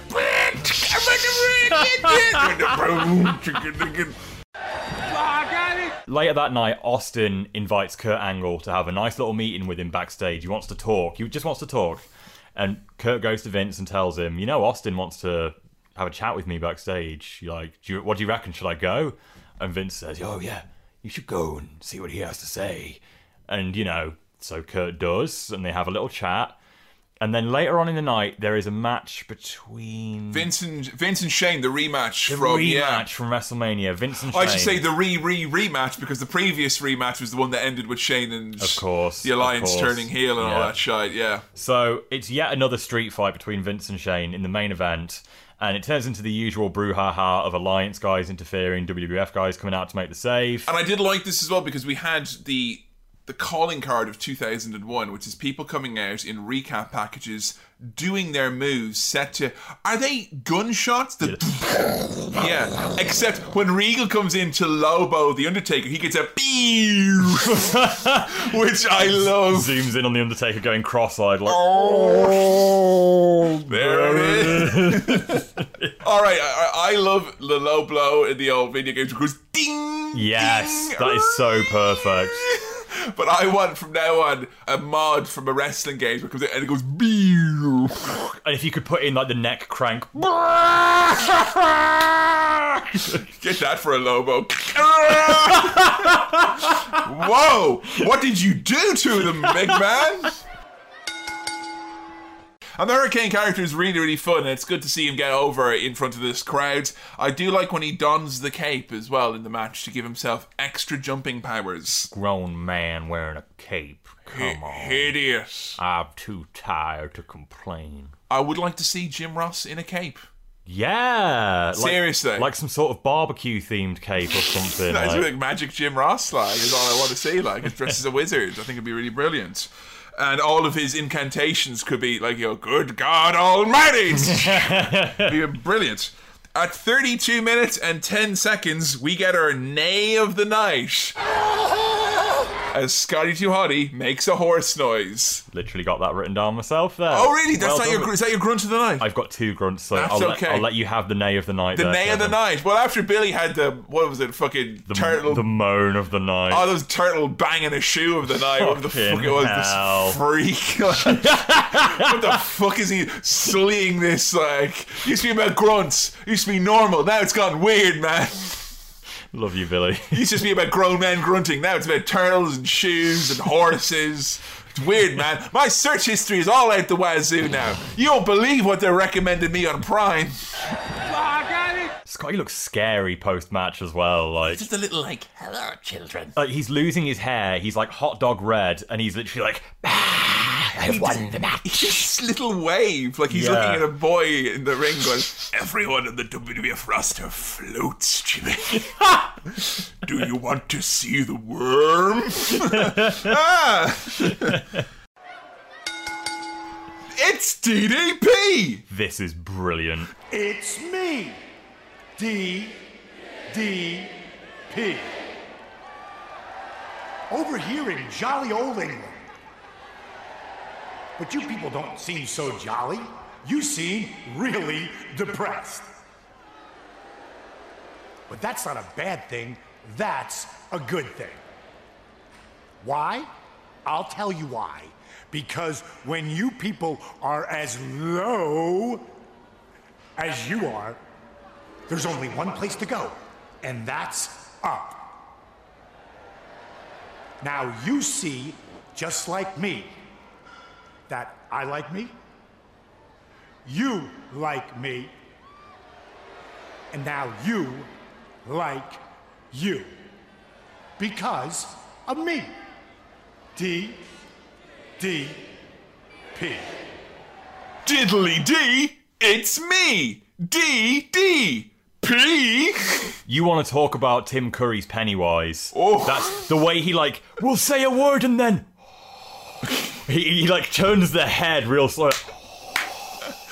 They all float down here, Sarah. But in England... They're all depressed. It's good that you brought up a good Tim Curry, because at the moment, all I've got in my head is... Like, when Billy comes round, right, we have this like kind of tradition now. When we do a recording weekend, Billy comes round and Billy will curate a list of the best memes and internet bin water that is available, and we all sit down and have a nice big laugh when we're all tired after recording. Yeah. And it's a lovely time. Well, this time, Jo got in on the action from How To, and she had some videos to show us, and I'm now obsessed with the low-energy classic of Tim Curry on the Worst Witch Halloween special.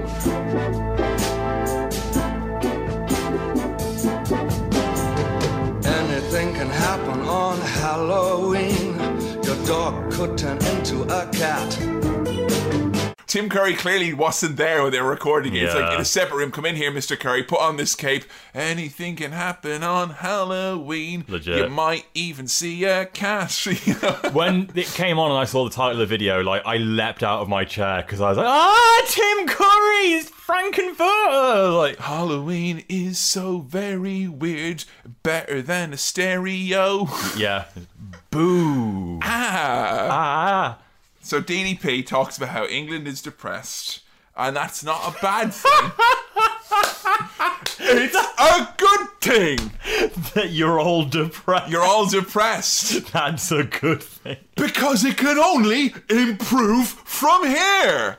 I think we need to really sort out that House of Commons, all them naysayers who won't get on board with, oh, you thought he wasn't going to do a Brexit joke? Well, fucking strap yourselves in. Let's get Diamond Dallas Page in. The Honourable Gentleman from North Jersey has some words about Brexit. You guys, we have to get on board, because even though it seems like a nightmare hellish scenario, it can only get better from here. Order, order, Mister Page. You are a most rambunctious fellow, but you are not obeying the rules of this house. And he's like, oh.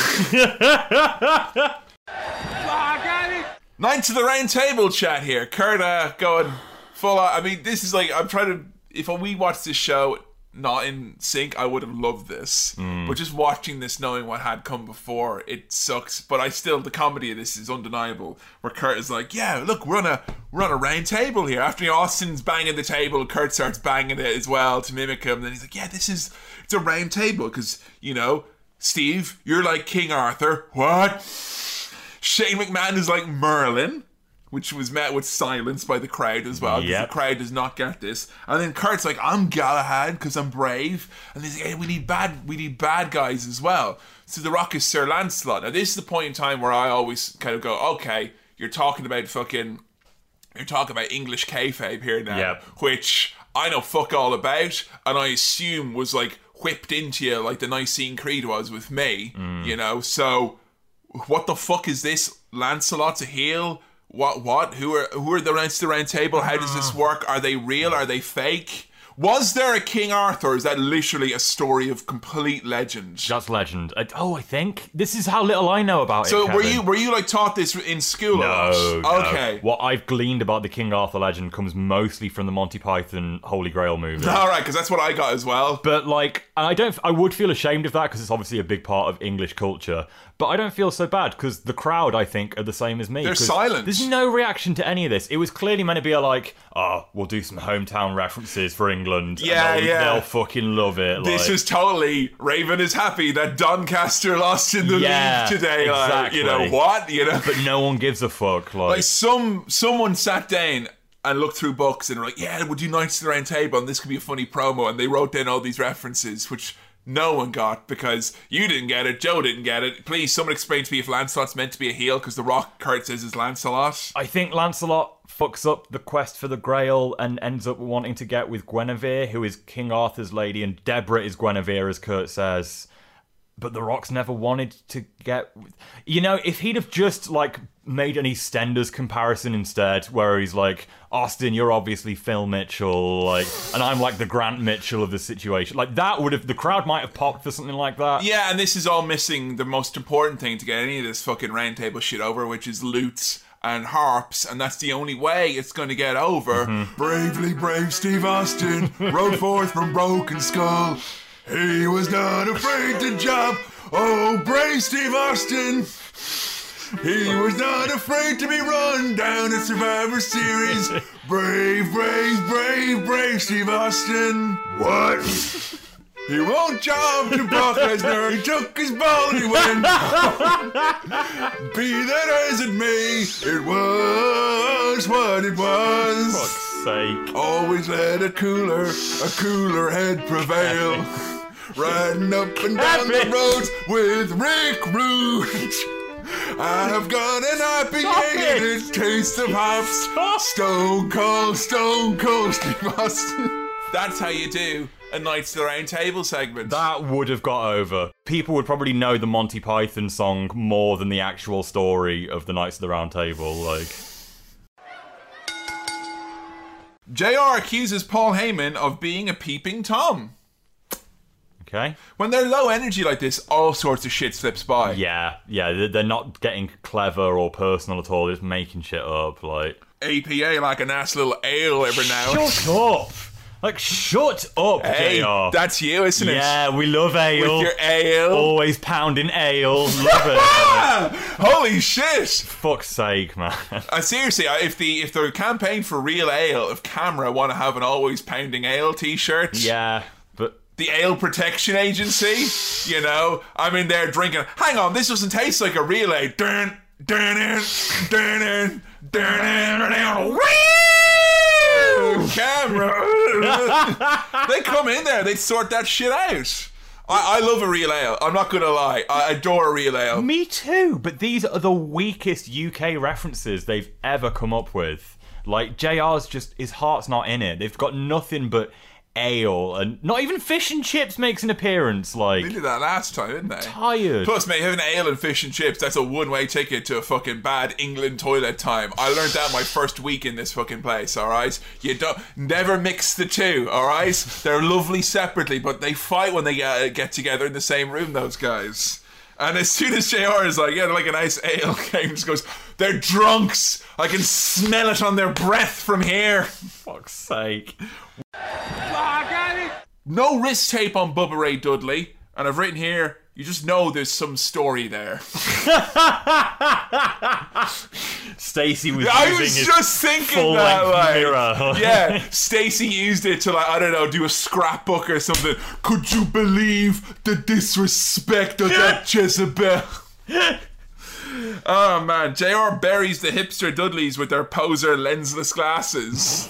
Really? Yeah. He's like, why do I wear those anyway, Paul? And Paul's like, they obviously they have him on the on the announce table, because when you cut back, Paul's got like Bubba's glasses the rest of the night, like, and he's like, they help them see better, J R. Like, they got no lenses in them. I, if I, I didn't catch this one, this would have crushed me as a child. Yeah. The Dudleys were my guys. Yeah. Because they were, they're like Biclops in, uh, in The Simpsons, you know. Yeah. Ah, for all of us kids with glasses, we've got a hero we can rally behind. That's the moment of being like, you know the monkeys don't even write their own songs, don't you? It's not true, shut up! Those aren't even Bubba Ray's real lenses. No! The sole highlight for me, though, the best thing about this... It's our last time we get these guys together, but we are greeted by Jim Ross and Paul Heyman on commentary, who saved up all their best moments from improv class to yeah. fucking have at it tonight. They are non-stop. For the two and a half hours of this yeah. show, they are at each other's throats the entire time, and it's fucking brilliant. Yeah. It's uh, literally the opening line is, "Hello everyone, I'm good old J R, joined tonight for the last time by Paul Heyman." And Paul Heyman's like, "Hello ladies and gentlemen, welcome to the last ever broadcast of the World Wrestling Federation. On behalf of myself, it's been miserable working with you." And it goes downhill from there. I mean, there were points where I was like, mm, I think this is dragging on a bit much and they're getting a bit too much at each other's throats. But then I was kind of thankful for they were the only people who were keeping this gimmick going. Yep. Yeah. Oh, I got it. Adam, you might as well. You were someone who has expunged how great this is, and we wouldn't be able to talk about Survivor Series without talking about the famous go-home segment on the Raw before Survivor Series, because this is what brought us to the dance. This is why W C W and E C W are facing off against Team W W F. How did we go home on the flagship show? Tell me and Billy all about it. Well, The Rock had a little, what, forty-second match with William Regal, where he wasn't even in his ring gear, he was just dressed like The Rock, and he buries Regal, and then he's like, Stone Cold, you get your ass out here. And, and Jim Ross was like, not sure why The Rock's not wearing his, his ring attire. Could be that he came here to fight, not wrestle. We're all wearing clothes here today, so we're straight up ready to throw down. I ain't here to wrestle you boys.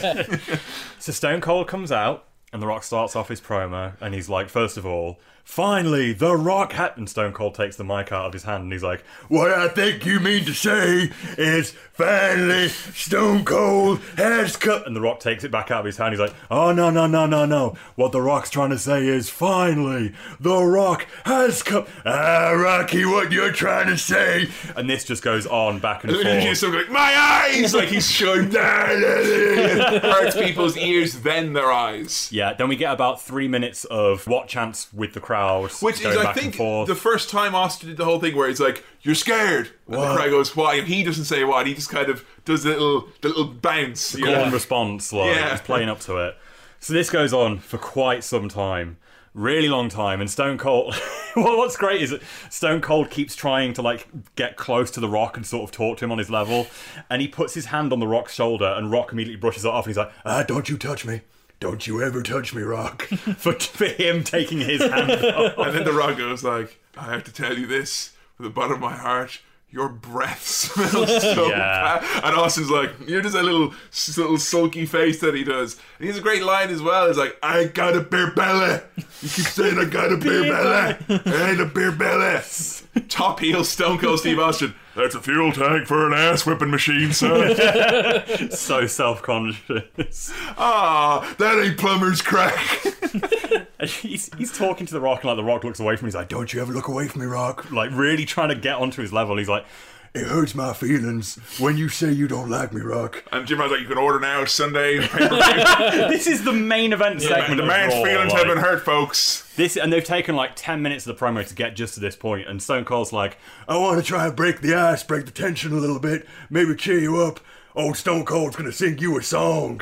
And the crowd, like, does a little pop, like... And he sings Delta Dawn, doing, like, proper mm. Stone Cold. Delta Dawn, you go down. It's coming home, it's coming home, it's coming. What? Football's coming home, what?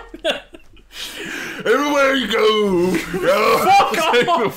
Stop it! That's everything song.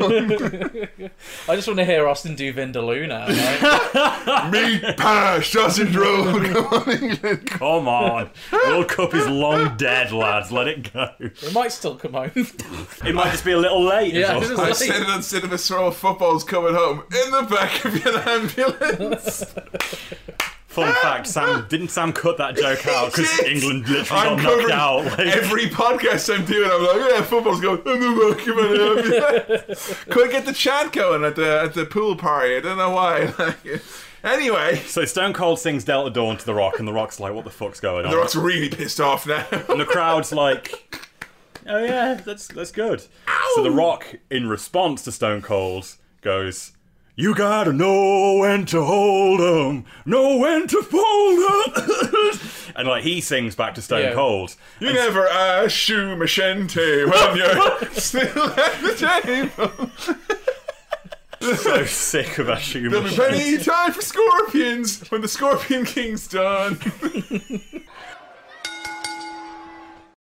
Vince and Linda, the power couple, arrive. They had a real display that they were back together, Billy, uh, on Raw. Vince came out and he's like, as far as my marriage is concerned, dig this. Oh, Jesus fucking Christ. How many of those do you think she had to do to become a small business administrator? Like, oh, God. You got a couple of more of those left in you? Like, Jesus fucking Christ.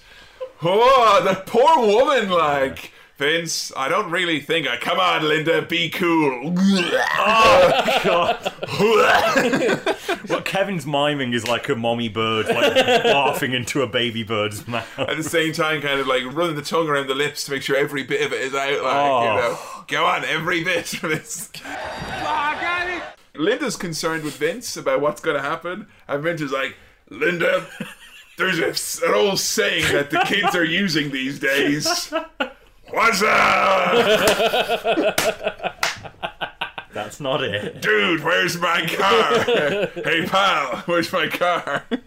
Now, why is it they're, they're saying that... Shit happens. Shit happens. You know it's like a big season finale of wrestling when Vince is getting all excited and breaking out the swear words. Oh, you like, do one per season. They're allowed to have one.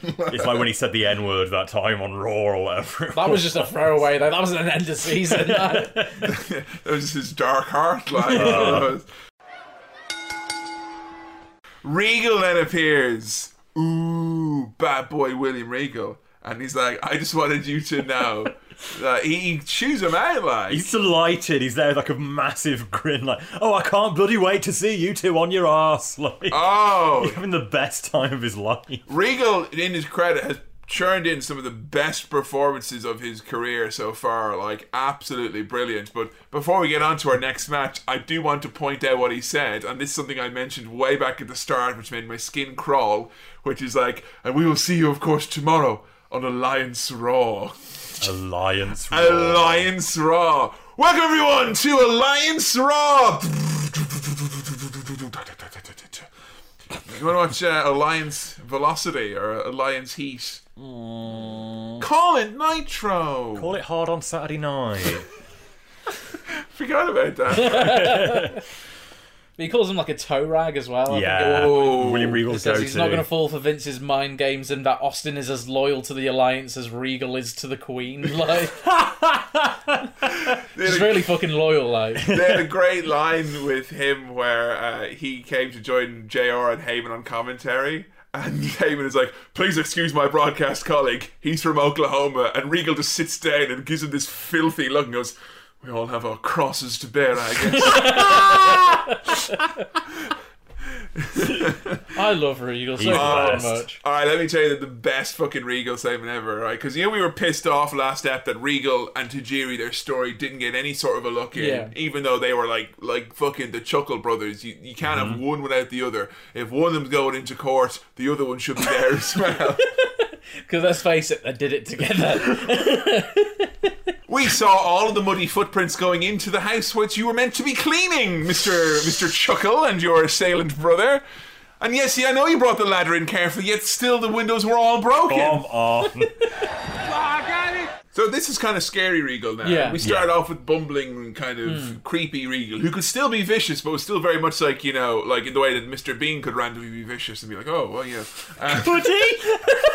Of course he could. You never saw what he did to Teddy, mate.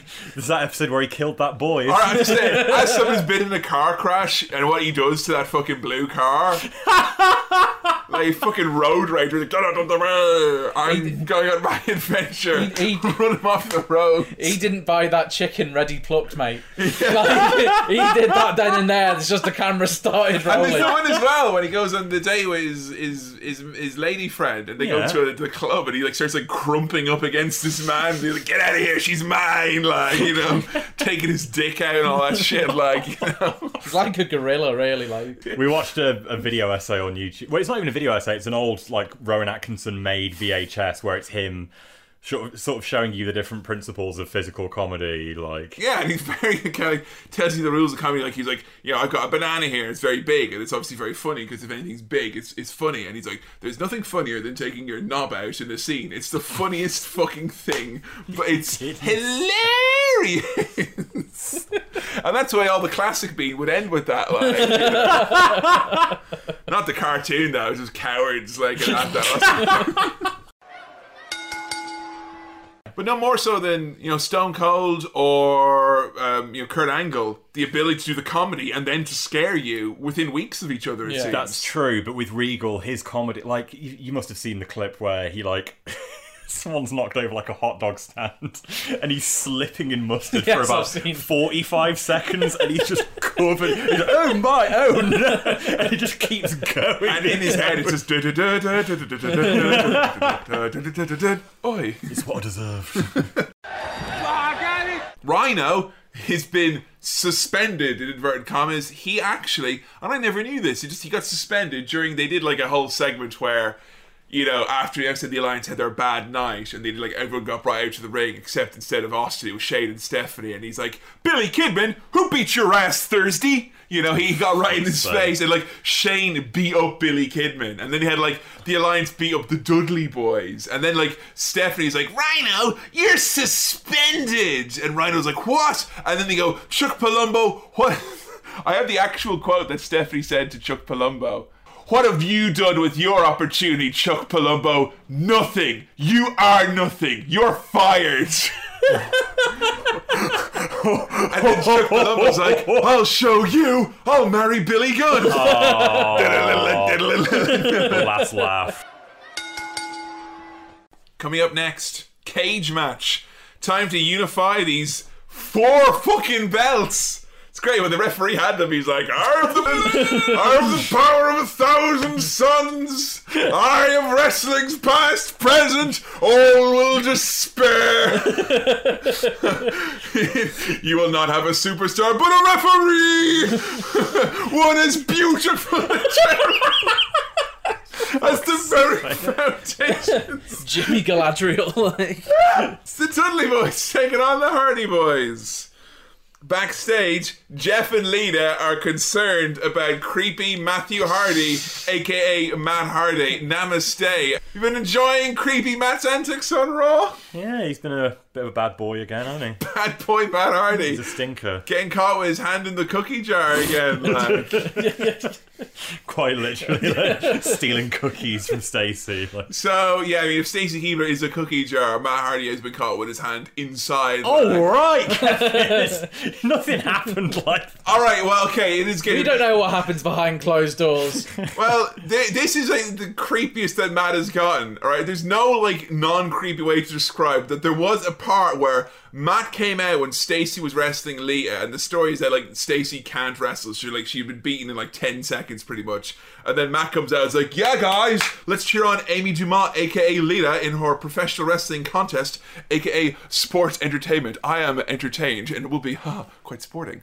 Uh, so he comes in, and uh, he's, like, you know, clapping away, and he sees Stacey, and he goes to, like, punch Stacey. The fuck? Like, he literally grabs Stacey at the back of the head and he cocks his fist back like, I'm gonna kill you, Stacey. Like, he's Why? proper gonna do it. But Matt, you know the way it is. You're pulling your... You just want to punch this woman and then you accidentally elbow your girlfriend in the face. Fucking and hell. For the rest of this... And that's why Lita's got this massive black eye. Because yeah. Matt goes to punch Stacey and accidentally elbows Lita in the face. And then afterwards, when, St- when Lita still wins, he's like, oh my god, guys, Amy is such an per- amazing performer. Can you believe how good she is? And she's like, Matt, please, just leave me alone. Like, oh, God. And then, like... It was the points where he was meant to have a mixed tag team match, him and Lita versus like Lance Storm and Ivory. And she's like, Matt, you know, I'm really excited about the match. You can tell she's like put loads of makeup on to try and hide the black eye. She's like, I'm, I'm excited for a big night, man. He's like, yeah, I'm so excited about my big night as well. I cannot believe the opportunity that I have. And she's like, what do you mean? He's like, oh... oh my god, uh, forgivifications and apologies of the highest regard and order. I actually have an Intercontinental Championship match with Test, a k a. Andrew Martin, and it's on now, bye. And he just runs off, and she's like, oh, okay then. And then like they have like Jim Ross going, well, two young competitors, two separate careers, opportunities come up all the time in the W W F, but... you gotta think, Matt Hardy's looking out for himself here, guys. And then he comes back later on after he's lost, he's like... no, it's totally fine. Um, even though I lost the match, aka I was not victorious. Uh, you know, physically I may have lost the match, but spiritually I will, will always defeat Tess. uh, I'm happy to go and, and wrestle the ta- like. And he does that total thing where it's like, no, it's fine. I'll go. I can I'll, do it. I'll go wrestle the tag match. Oh, you want me to? Oh, now is it? No, it's fine. I'll go do it. You want me to do it now? You want me? It's your fault that I'm doing this, but I will do it if you want me to. He's so fucking aggressive yeah. and gross. And if you're like Matt Hardy, even the slightest in your relationship, You need to, to to sort that out. Shame on you. Do not punch Stacy Keibler. Do not elbow Leah. Do not make other plans and then blame them for doing the plans originally agreed to. So yeah, he's been an absolute creep. And then Leah and Matt, Leah and Jeff are chatting backstage, kind of going, "Yeah, Matt's been a, a real piece of work recently." He's like, "Hey guys, what are you all talking about? You talking about me? Am I weird? Am I creepy?"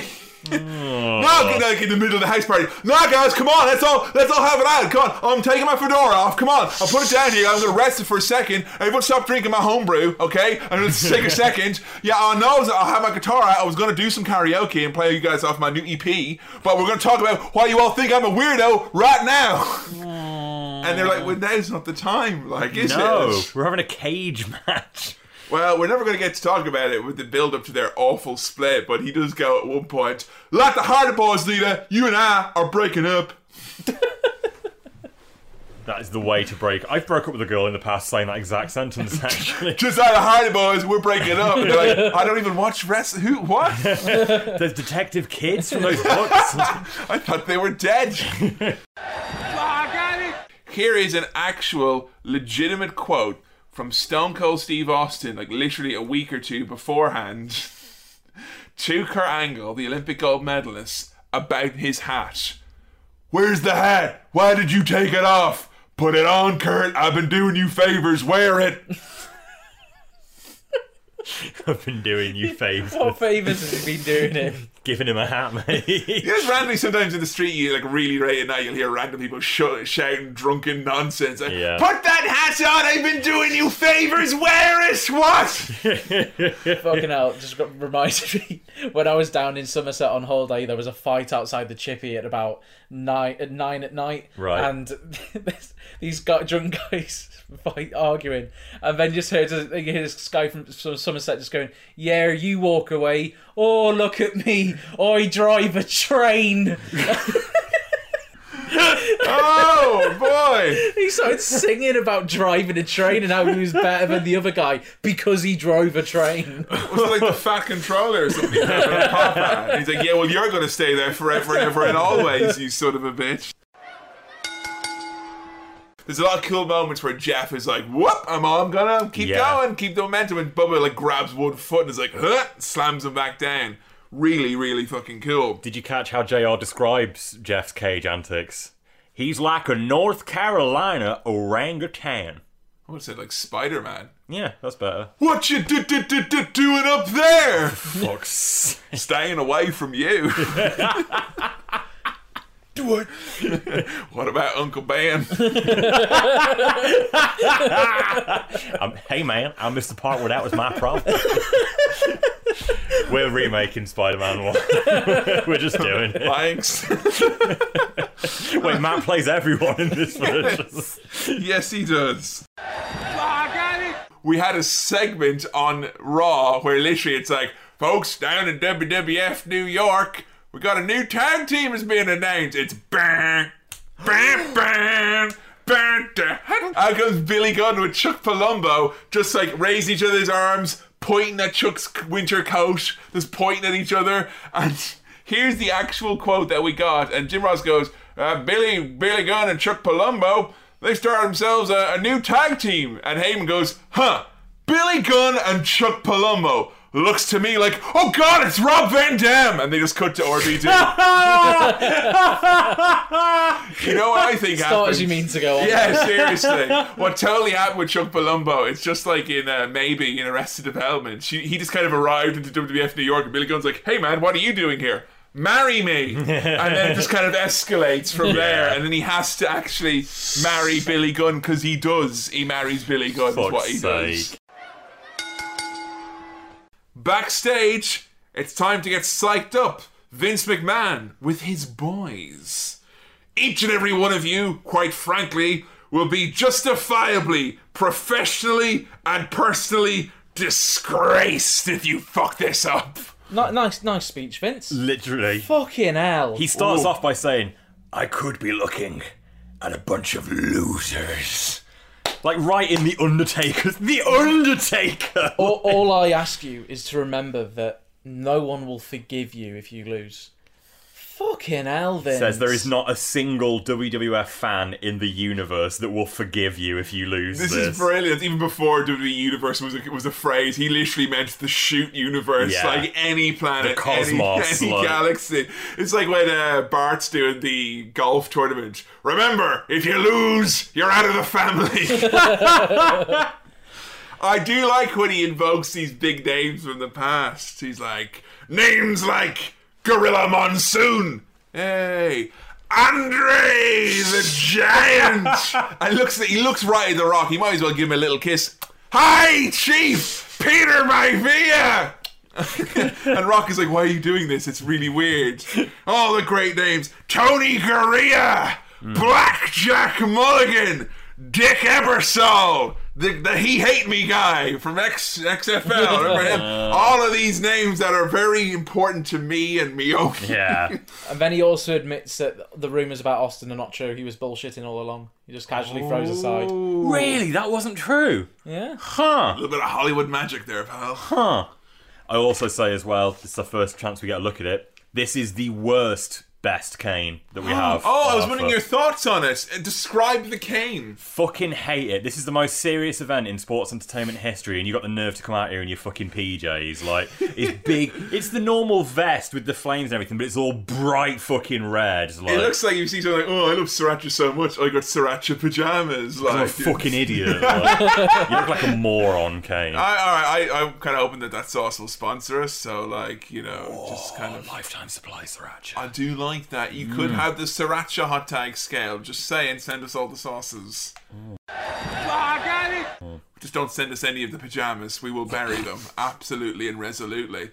Now, this is great because we're leading up to our big final showdown, winner take all in our main event. And this is not the first confrontation Vince has been having with his people backstage. This is kind of one of many that he's had where he's been going to people and being like, for fuck's sake, come on, we gotta win this. Mm-hmm. And the best one was when he goes up to The Undertaker and he's like, I never meant to say, Undertaker, that I doubted your loyalty for a second. The whole time Undertaker's doing his little dance, his little jig, he's come on, boy. Yeah, boy, I got worms, boy. Come on, boy, I kissed my dog, boy. So yeah, Undertaker's there jigging around and he goes, I'll tell you what, Vince, you can kiss my ass. And he walked off. No, don't do that, you'll get worms. And the cycle continues. Because oh, the next night on Raw, someone else kisses Vince's ass and oh, then he gets God. worms. Like, do you guys remember when our mate Isaac made his own finisher? This reminds me exactly like this, to create a finisher. Describe our friend. If there was a fourth man when we started uh, the A E podcast, it would be Zach. It would have been Zach. So yeah. Tell us about Zach's finisher. He just realised there was no limitations for what you could do in the creative finish. Yeah, because he, like, he, yeah. he had like twenty-five slots slots for, for the move. So the first slot was Austin, double fingers to the face. And then, and then it was like nineteen or twenty uninterrupted kicks to the nuts over and over. And when he hit the move, you'd have, you could like put your controller down and sip your drink, waiting for your guy. And your wrestlers there like... He'd pick him up for a powerbomb and put him back down. Pick oh, yeah! Suplex, tease and stall, spin around, back down, and then it'd just be like, you know... kicking the nuts again. I don't even know how it ended in the end. Like, it might have just been a final kick to the nuts. Yeah, like, I think so. The mule kick. Basically, he looked at that and had the same realization that some tester did that when they removed this feature from the game. Yeah. Like, I got it! I did enjoy uh, Big Dumb Big Show's reaction.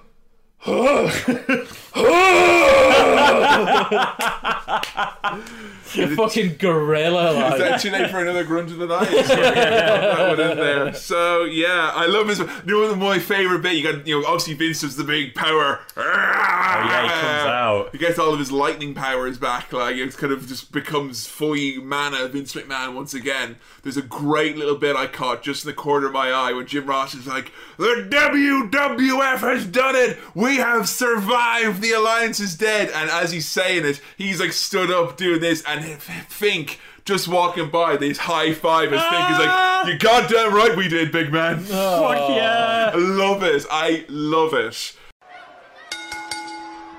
And if you're a fine purveyor of stuff and things, head on over to matthews botchamania dot com.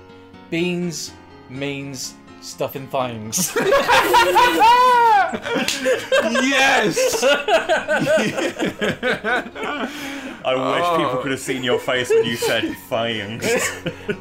I literally forgot to think of something to do.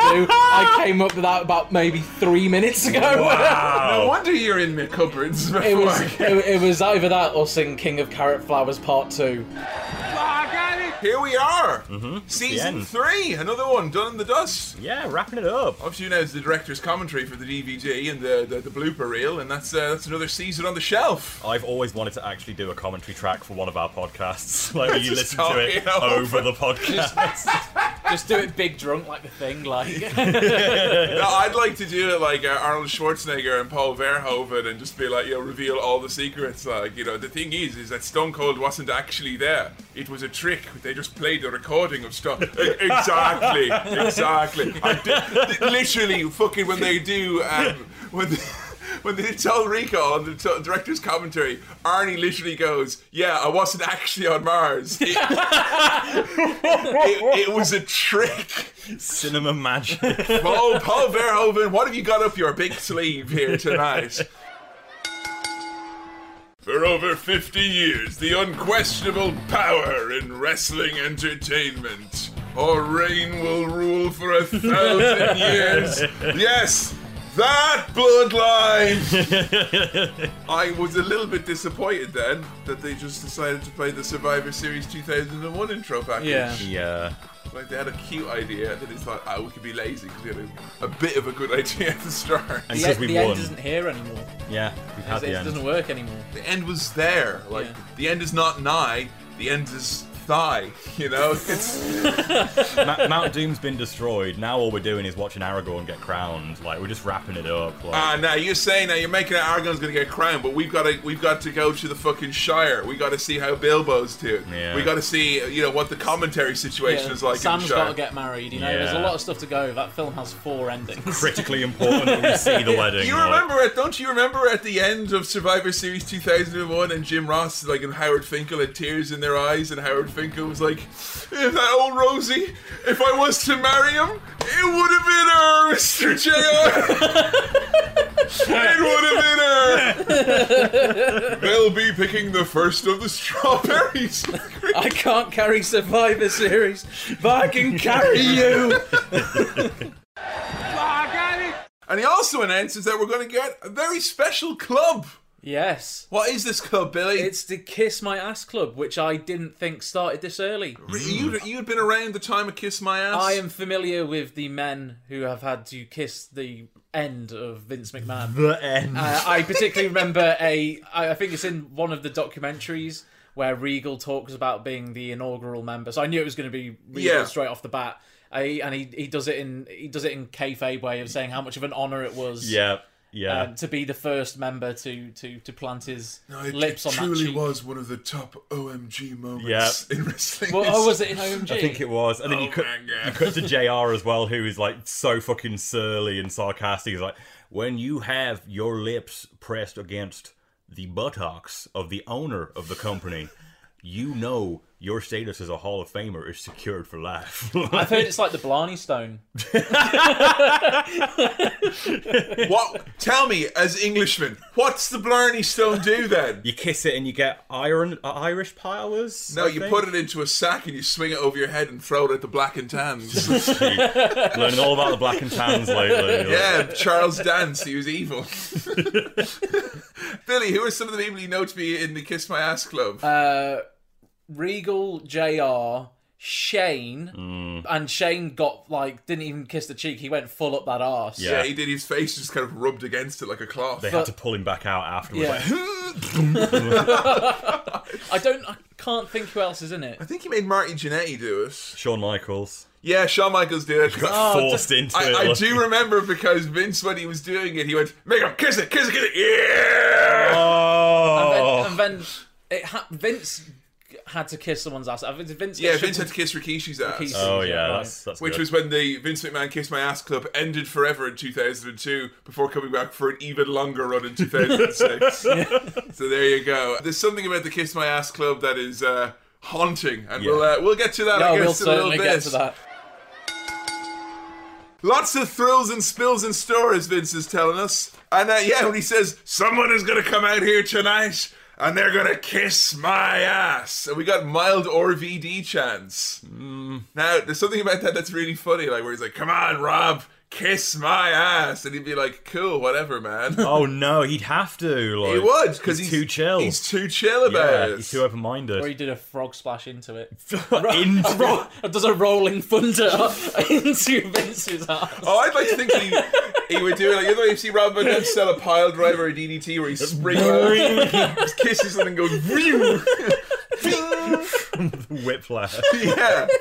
Oh, he points out over in commentary that uh, there's an empty chair. It's like, over there by Jim Ross.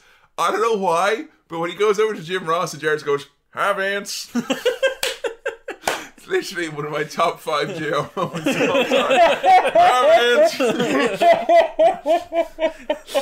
It's like seeing your mum when you're in like a nativity play. Yeah. He literally. Hi, Mum. Hi. I'm so proud of him. That's so cute. He teases that Paul Heyman's gonna come out, and uh, he says, "Yo, I'm a First Amendment kind of guy." With that in mind, I want to bring out Paul Heyman. Honestly, this is one of my favorite segments. I love this. Of all, I think this is. Got to be my top three segments of all time. Like yeah. non non wrestling, just in the ring kind of stuff happening, talking. I get goosebumps. It's every time I watch this. It's one of the few things that consistently I think is the greatest thing ever. From when I very first saw it to this moment, I've watched this hundreds of times. So you got like Heyman coming out, like because Vince is making it. Oh, I'm a First Amendment guy. I like the controversial opinions, which yeah. that's true about Vince. Yeah. That, that is literally why he actually hired Paul yeah, Heyman. Yeah. And Heyman comes out, he goes over to, to J R. At the start, he looks a little bit nervous. And then he kind of walks very slowly. He's like, all right. And then he puts on the headsets and just tries, like, I'm not gonna play with it! It's maniacal laughter, like. I got away with it! I got away with it! Oh. I got away with it.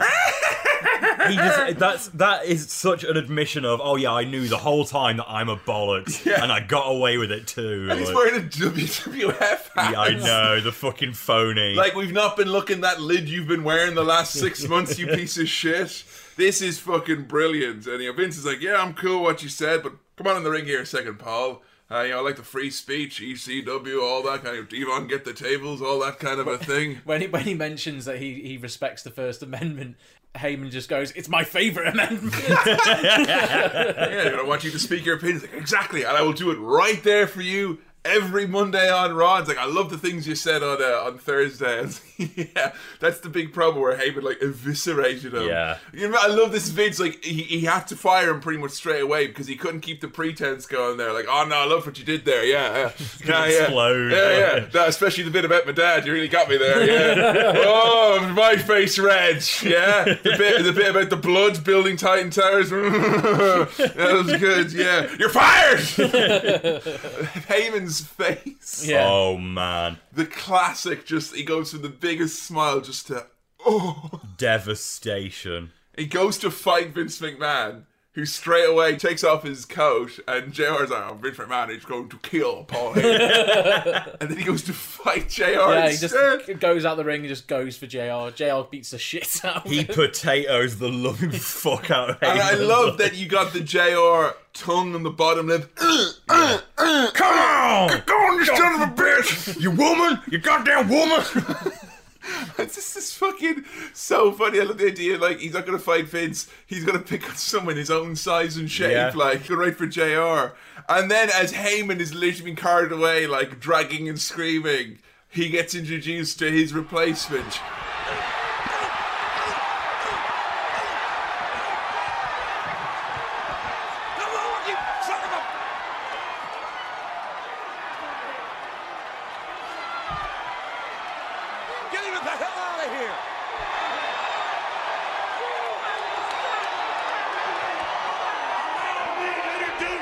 Doctor Heyman, to your replacement.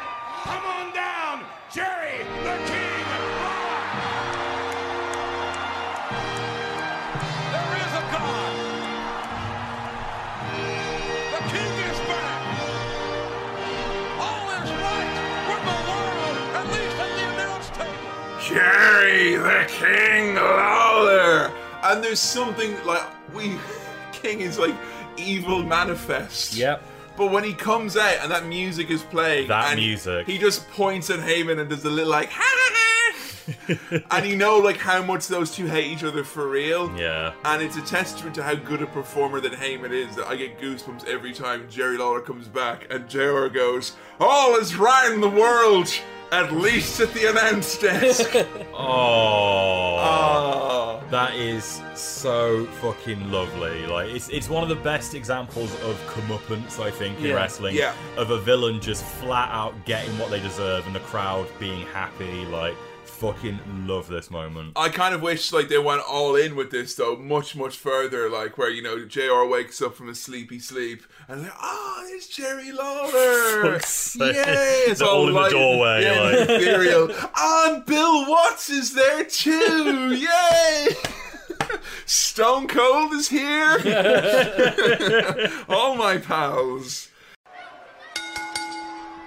Trish baseball slides out of the ring. She hits Lita and Matt Hardy. And then uh, Matt's like holding his mouth. Like, ah, my mouth, a k a my pie hole, is hurting. And then Jerry with some really weird commentary goes, uh-oh, his teeth are loose. No kissing for him tonight. Jerry, why are you thinking about that? Oh, you know when you're kissing somebody, you just like rub your teeth against each other. Teeth all fall out. Oh, sparks are flying. Oh, God. Oh. It's so horrible. Oh. You know what? Legitimately, I can't wait to be a toothless old man and like make it out. It's going to be great. Oh. It's going to be fucking no great. No fucking teeth in the way, baby. Yeah, it's, this, this shit is just fucking surplus to requirements. Oh, man, I want to get my snog on. Do you want no teeth fucking ruining this? I'm telling Joe you said I want to get my snog on on recording. You tell her that. It's fine. I don't care. Oh, I got it. It's going to be very, very exciting. I guess you could say we're going there and back again. Yeah! Fucking A, man. Nothing like starting off a new season with a Hobbit reference. Yeah! Like, fucking cursed from the word go. Yeah, like, baby. And I reckon we can, instead of doing WrestleMania thirteen, can we just split it into three parts? Three yeah. parts, more yeah. C G I. The like, Battle of the Five Austins. We won't actually be in the same room as each other. Like, we'll yeah. all be green screened and fucking crying in between takes. And the like, best we'll be storyboarding is, it as we go. Oh, you know? Having a nervous breakdown on set. Billy just walks into the room and it's fully green. Like, where are the characters? Oh. I cannot wait. I'm so fucking excited. And hey, thank you to everyone for coming along for season three. Put the D V D back up on the shelf. Dust off some space, because season four is coming at you like a ton of bricks very, very soon. And we cannot wait to get involved with all of your thoughts, your comments, and your ideas for season four. And you better believe over on patreon.com forward slash AE podcast, there's going to be a whole shed load of great content coming alongside the way as well. Adam, Billy, it's been a delight talking about this era with you. It has. This has been the most fun I've ever had with this podcast. Hey! Yes, it's been my no, definitely f- has, favourite yeah. season to date doing this with you Honestly, guys. It's my favourite season as well. Mm. I feel like we uh, we had a lot of fun doing this, and I feel that people had a lot of fun listening to us have a lot of fun doing this as well. I hope so. Fun inception. That's what you can expect mm. from the Out Your Era podcast. I was going to do a little Bilbo bit, and then you just brought in Hans Zimmer into it. just, just, you can do that. I mean, Adam just does Hans Zimmer. No more Hobbit, please. The, the road goes ever on and on. Well, we've come to the end of season three. I wish you all a very fond farewell. Goodbye. Oh, he's gone. Oh, come on, Adam, it's just a bit of old fun. It's in my pocket. We'll catch you on season four of the Attitude Era podcast. Backstage, Vince McMahon visits the Alliance Dregs. Oh, I had Alliance Remnant World written down.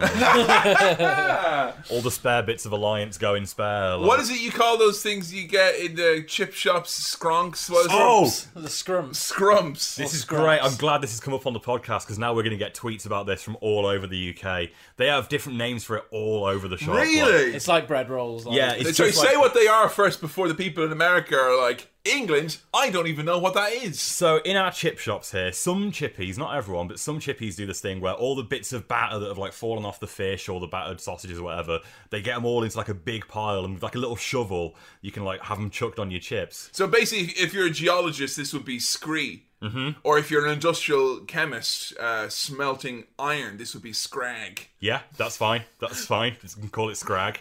We call it batter bits in our hometown because that's what it is. It's bits of batter. Could you go and go give me a little bit of batter bits? Yeah, a little bit of batter bits, please.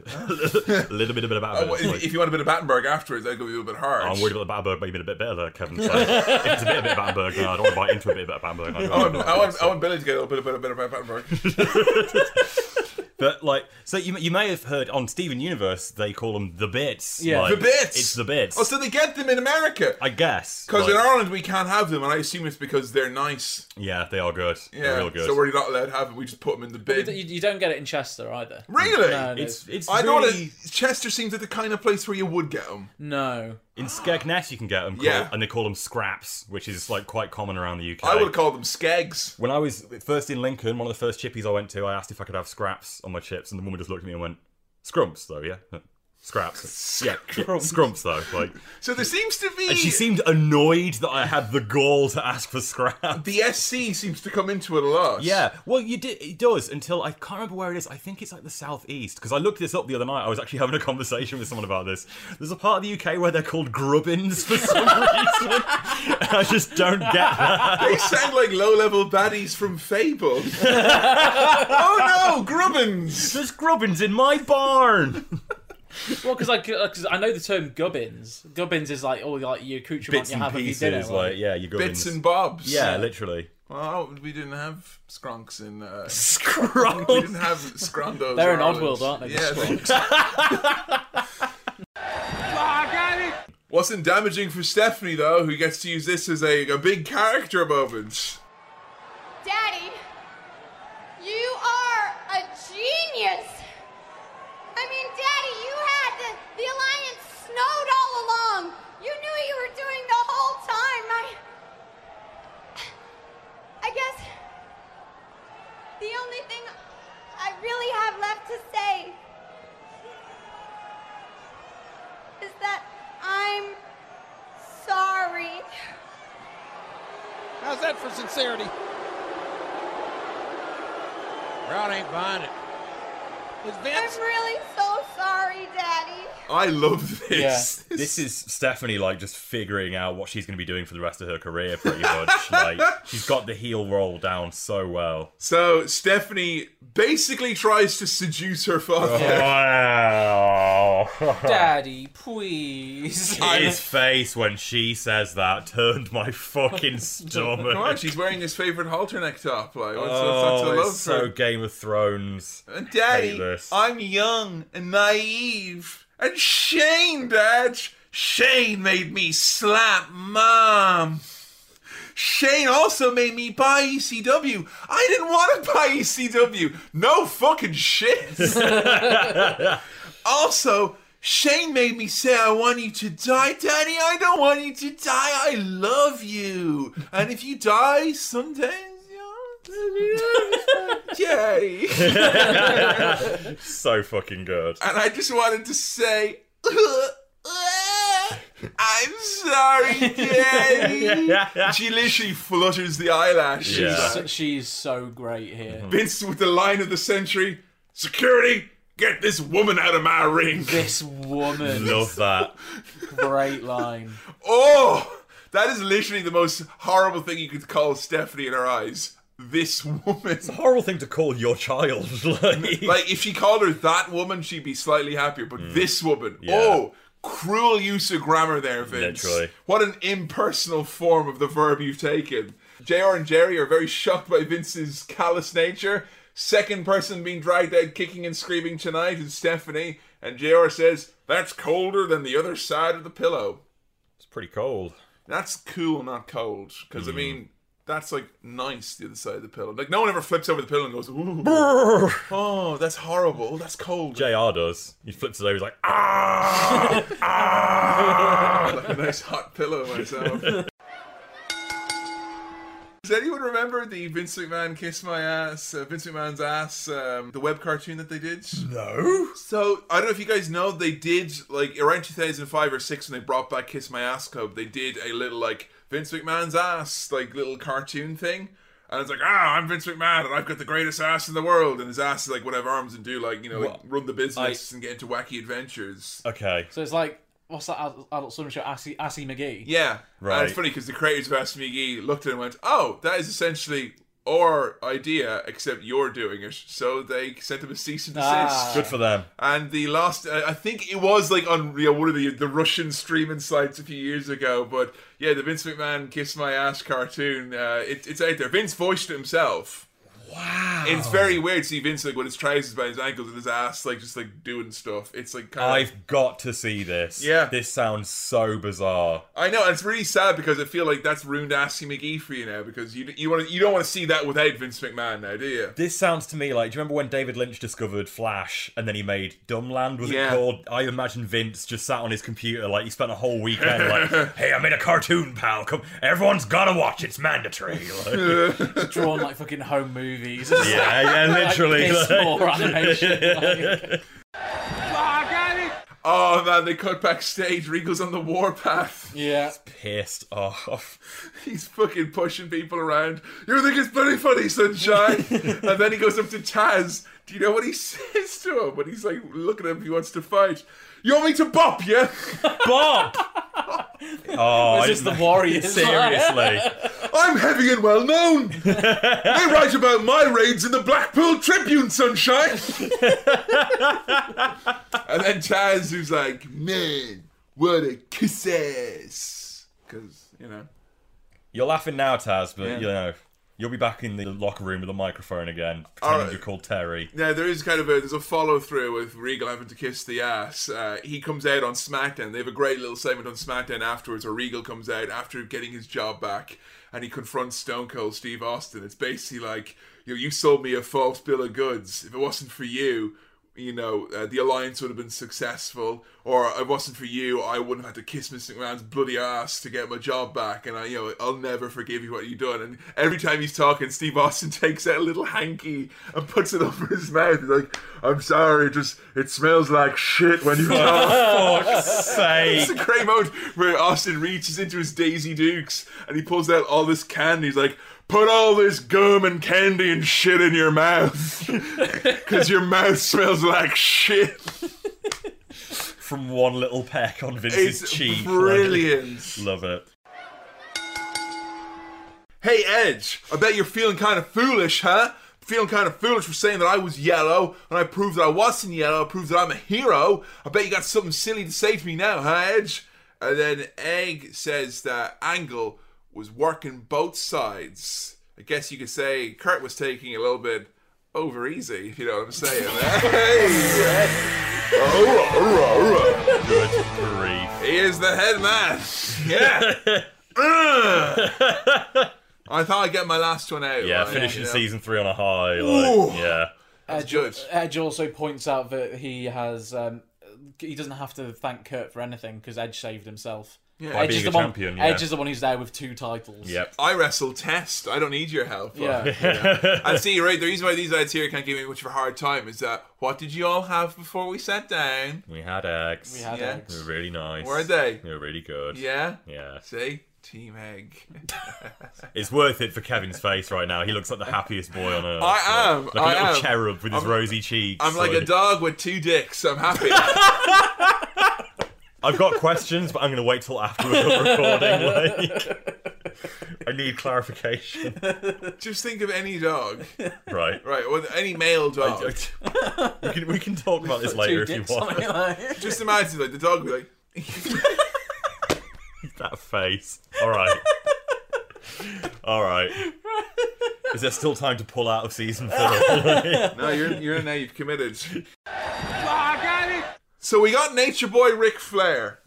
Can someone explain to me in broad terms what Rick's point is here? What the hell are you talking about? Woo! Woo! Woo! Woo! Woo! Uh, woo! Uh, how nice, Mister Flair. Woo! Woo! Woo! Woo! Wait a minute. And now, you and I are limousine flying, jet riding, wheel dealing, son of a son of a... You know why? Because we're partner partners. How broad are we talking? Last night, I bet on the winner! Woo! That's, that's pretty concise, I'd say. Last night, I was in a big house, on a big side of town, watching a big show, on a big T V, and I saw... The... It's like a prospector, that. Like, honestly... I got my gold! When I was a kid, I didn't know what was going on, because Ric Flair's going to go, da, da! The consortium? What's a consortium? I don't know. And Joe was like, well, this changes everything. Remember those dramatic turns and storyline developments? They're happening. I'm like, what? Fucking subtitles. And Vince is pulling his ear. Yeah, consortiums, pal. Did you pick up what was happening here, Bill? So, Shane and Steph, actually, by the time that they had lost... were not the legal owners of E C W and W C W, is from what I could gather, and they'd actually sold to Rick. So that would mean that Vince is not the ju- the full owner of the whole thing, it is actually Rick, so they're fifty-fifty partners in the venture. Now, what I took it to mean is that in order for Shane and Steph to buy W C W and E C W, they had to sell their W W F stock way back when. Right. And the way I read it is that Rick... bought their stock months ago while this was all going on, and he was waiting for the invasion to be over to then make it known that he actually owns like half of W W F. Ah, I see. Because I know well, well back in the way, way back, like when they did the corporate ministry storyline, they revealed that like Shane and Vince together own fifty percent, yep, and Linda and Stephanie together own fifty percent. So yep, it makes sense then that Linda and Vince own fifty percent and Shane and Stephanie own fifty percent. And Shane and Steph sold their half to Ric Flair to get the capital they needed ah, to buy the Alliance faction. See, why didn't they just say that? That's what he said. He said the consortium with a tear in my eye. Fucking speak English. I don't know what's happening here. There is a great YouTube poop of this exact promo on the internet. If oh, anyone's really? got like a minute and they want to have a nice laugh, check it out. It's going to be very, very exciting. I guess you could say we're going there and back again. Yeah! Fucking A, man. Nothing like starting off a new season with a Hobbit reference. Yeah. Like fucking cursed from the word go. Yeah, like, baby. And I reckon we can, instead of doing WrestleMania thirteen, can we just split it into three parts? Three yeah. parts, more yeah. C G I. The like, Battle of the Five Austins. We won't actually be in the same room as each other. Like, we'll yeah. all be green screened and fucking crying in between takes. And the best like, thing storyboarding it as we go. Oh, having a nervous breakdown on set. Billy just walks into the room and it's fully green. Like, where are the characters? Oh. I cannot wait. I'm so fucking excited. And hey, thank you to everyone for coming along for season three. Put the D V D back up on the shelf. Dust off some space, because season four is coming at you like a ton of bricks very, very soon. And we cannot wait to get involved with all of your thoughts, your comments, and your ideas for season four. And you better believe over on patreon.com forward slash A podcast, there's going to be a whole shedload of great content coming alongside the way as well. Adam, Billy, it's been a delight talking about this era with you. It has. This has been the most fun I've ever had with this podcast. Hey! Yes, it's been my no, f- definitely has, favourite yeah. season to date doing this with you Honestly, guys. It's my favourite season as well. Mm. I feel like we uh, we had a lot of fun doing this, and I feel that people had a lot of fun listening to us have a lot of fun doing this as well. I hope so. Fun inception. That's what you can expect mm. from the Edge Era podcast. I was going to do a little Bilbo bit, and then you just brought in Hans Zimmer into it. Just, just, you can do that. I mean, Adam just does that. No more Hobbit, please. The, the road goes ever on and on. Well, we've come to the end of season three. I wish you all a very fond farewell. Goodbye. Oh, he's gone. Oh, come on, Adam, it's just a bit of old fun! It's in my We'll catch you on season four of the Attitude Era podcast.